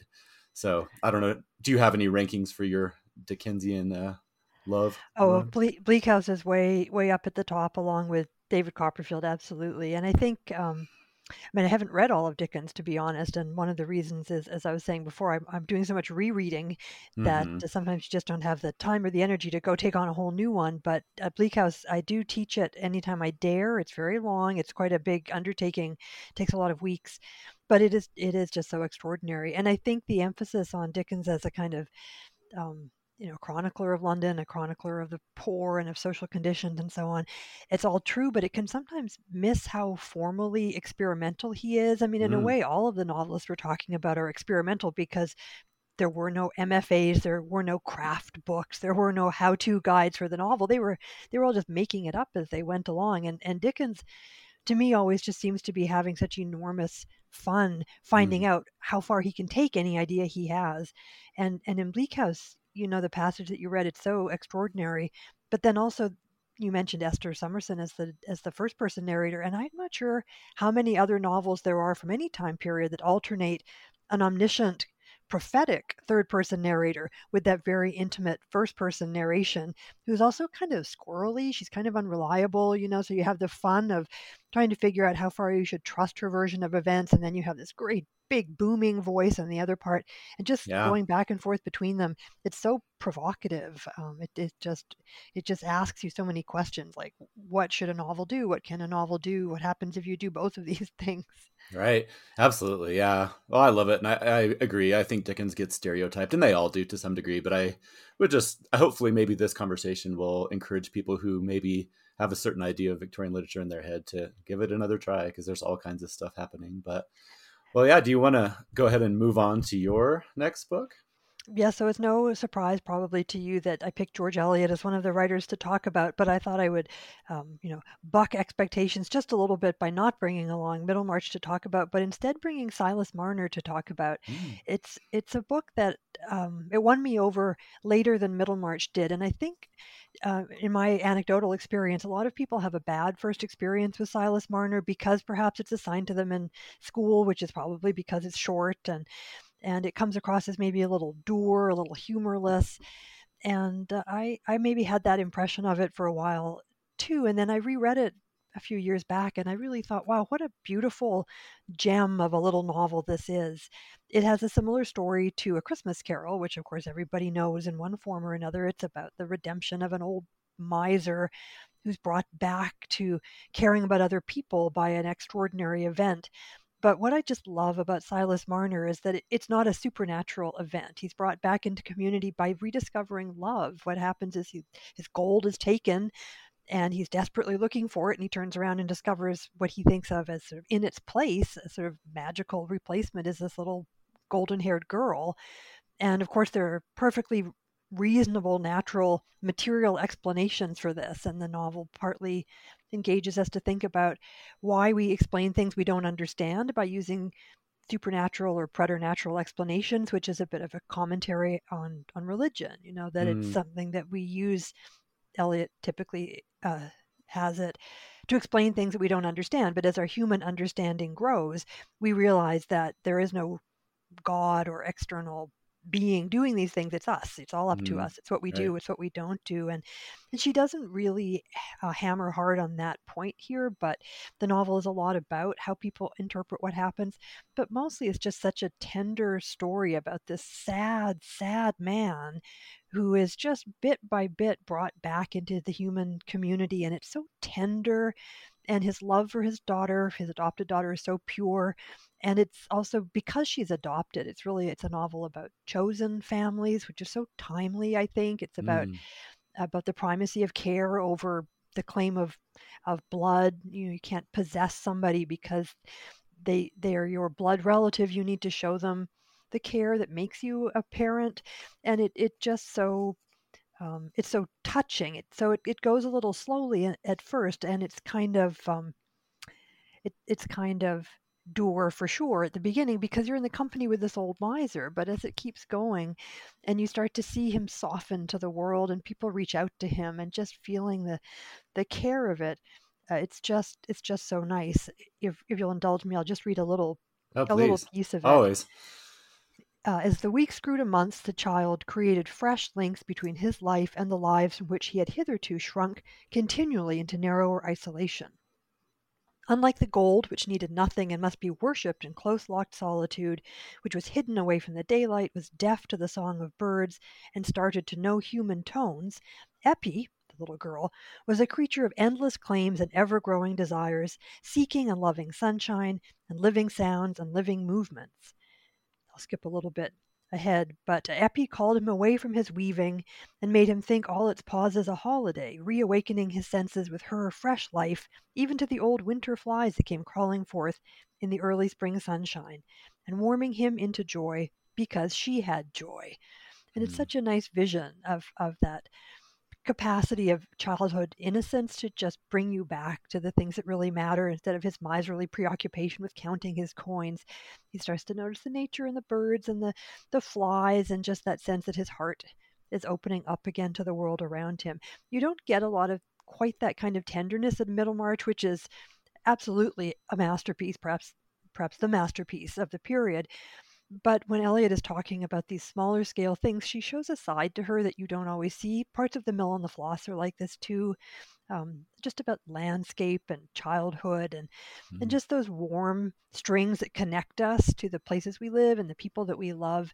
It, it's such a, a kind of a humanizing and I think a kind of rejuvenating vision of what we can mean to each other that it, it just it, it just is so uplifting. So, Silas Marner, a little book, a perfect little secular fable, a secular redemption story. It's about a child, you know, redeeming, but in these very, very small scale human ways. And I think for her, that was what religion could do at its best. It could give you a, mm. a sense of that reconnection, but she really does tend to show through her fiction that that really if we look at ourselves we don't need that explanation we just have to rise to the occasion mm. and and take and take responsibility. So, so ah, Silas Marner, I just think is is a is a jewel of a little book.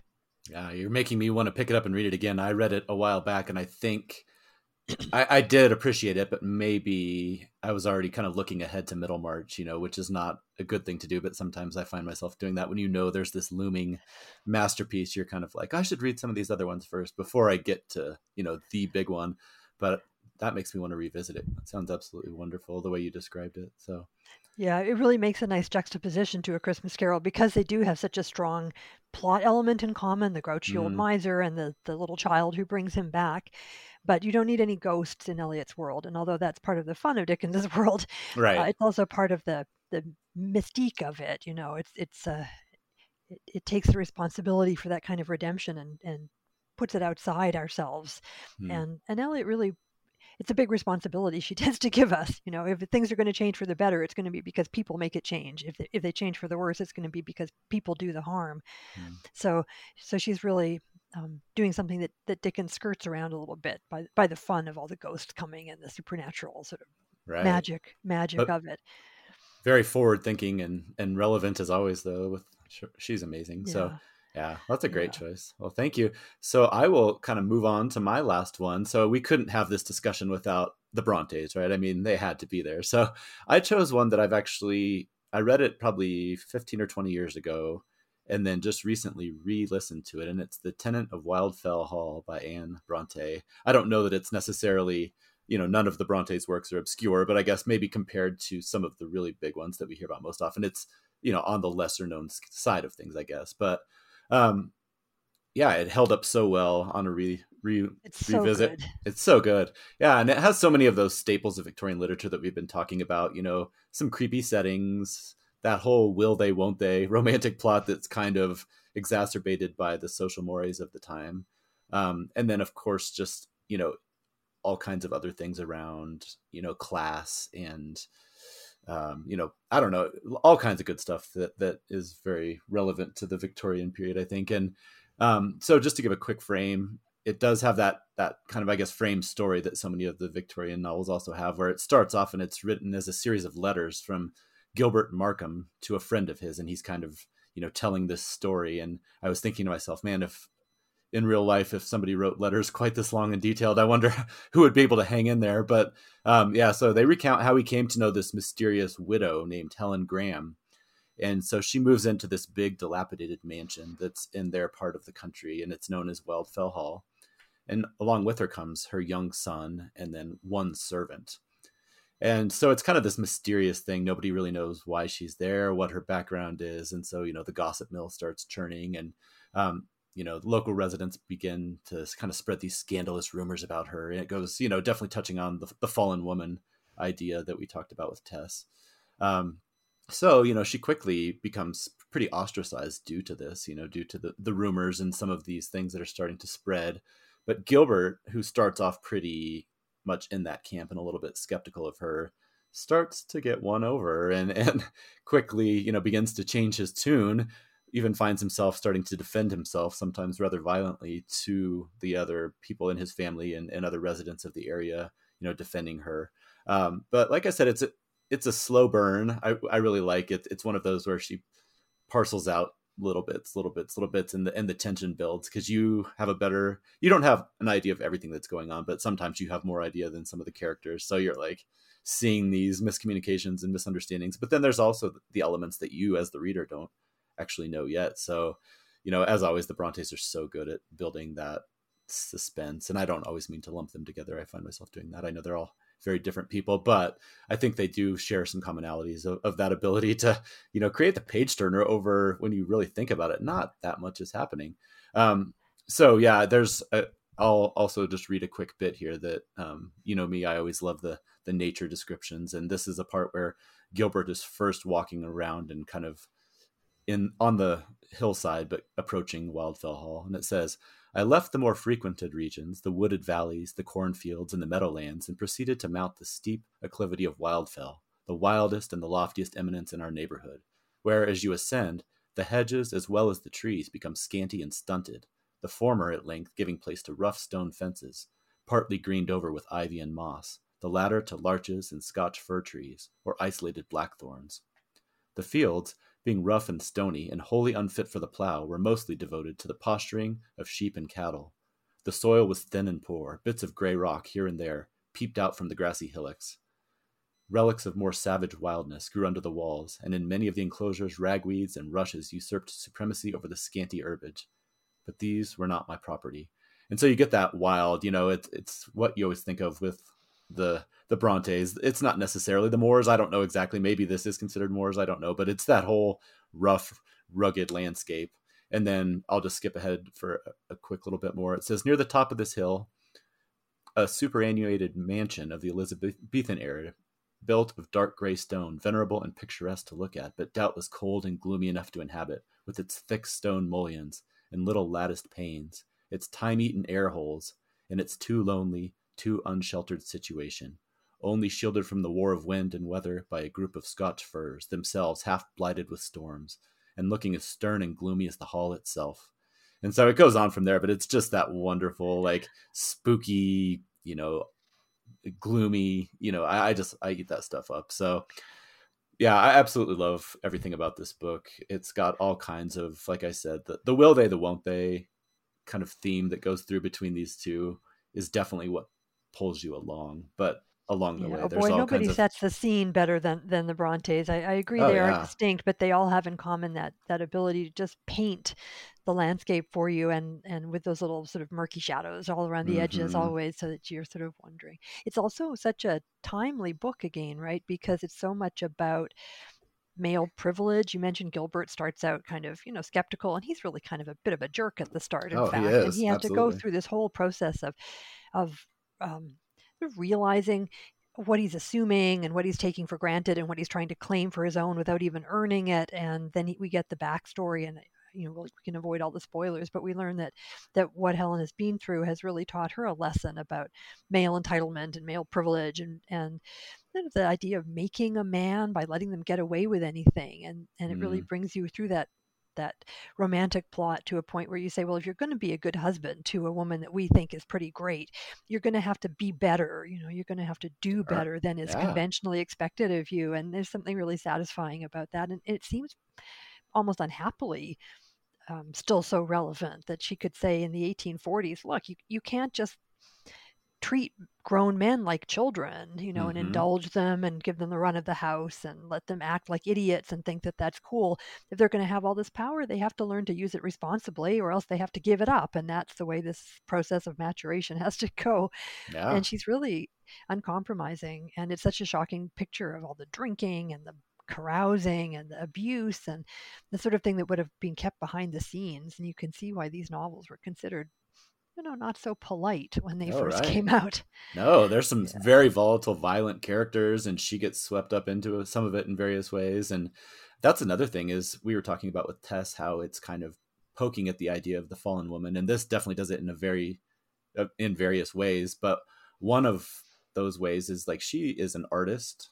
She Right. paints. She makes money. She provides for herself and her son. She, you know, partially due to the the societal um, strictures, she doesn't really reveal her past very much.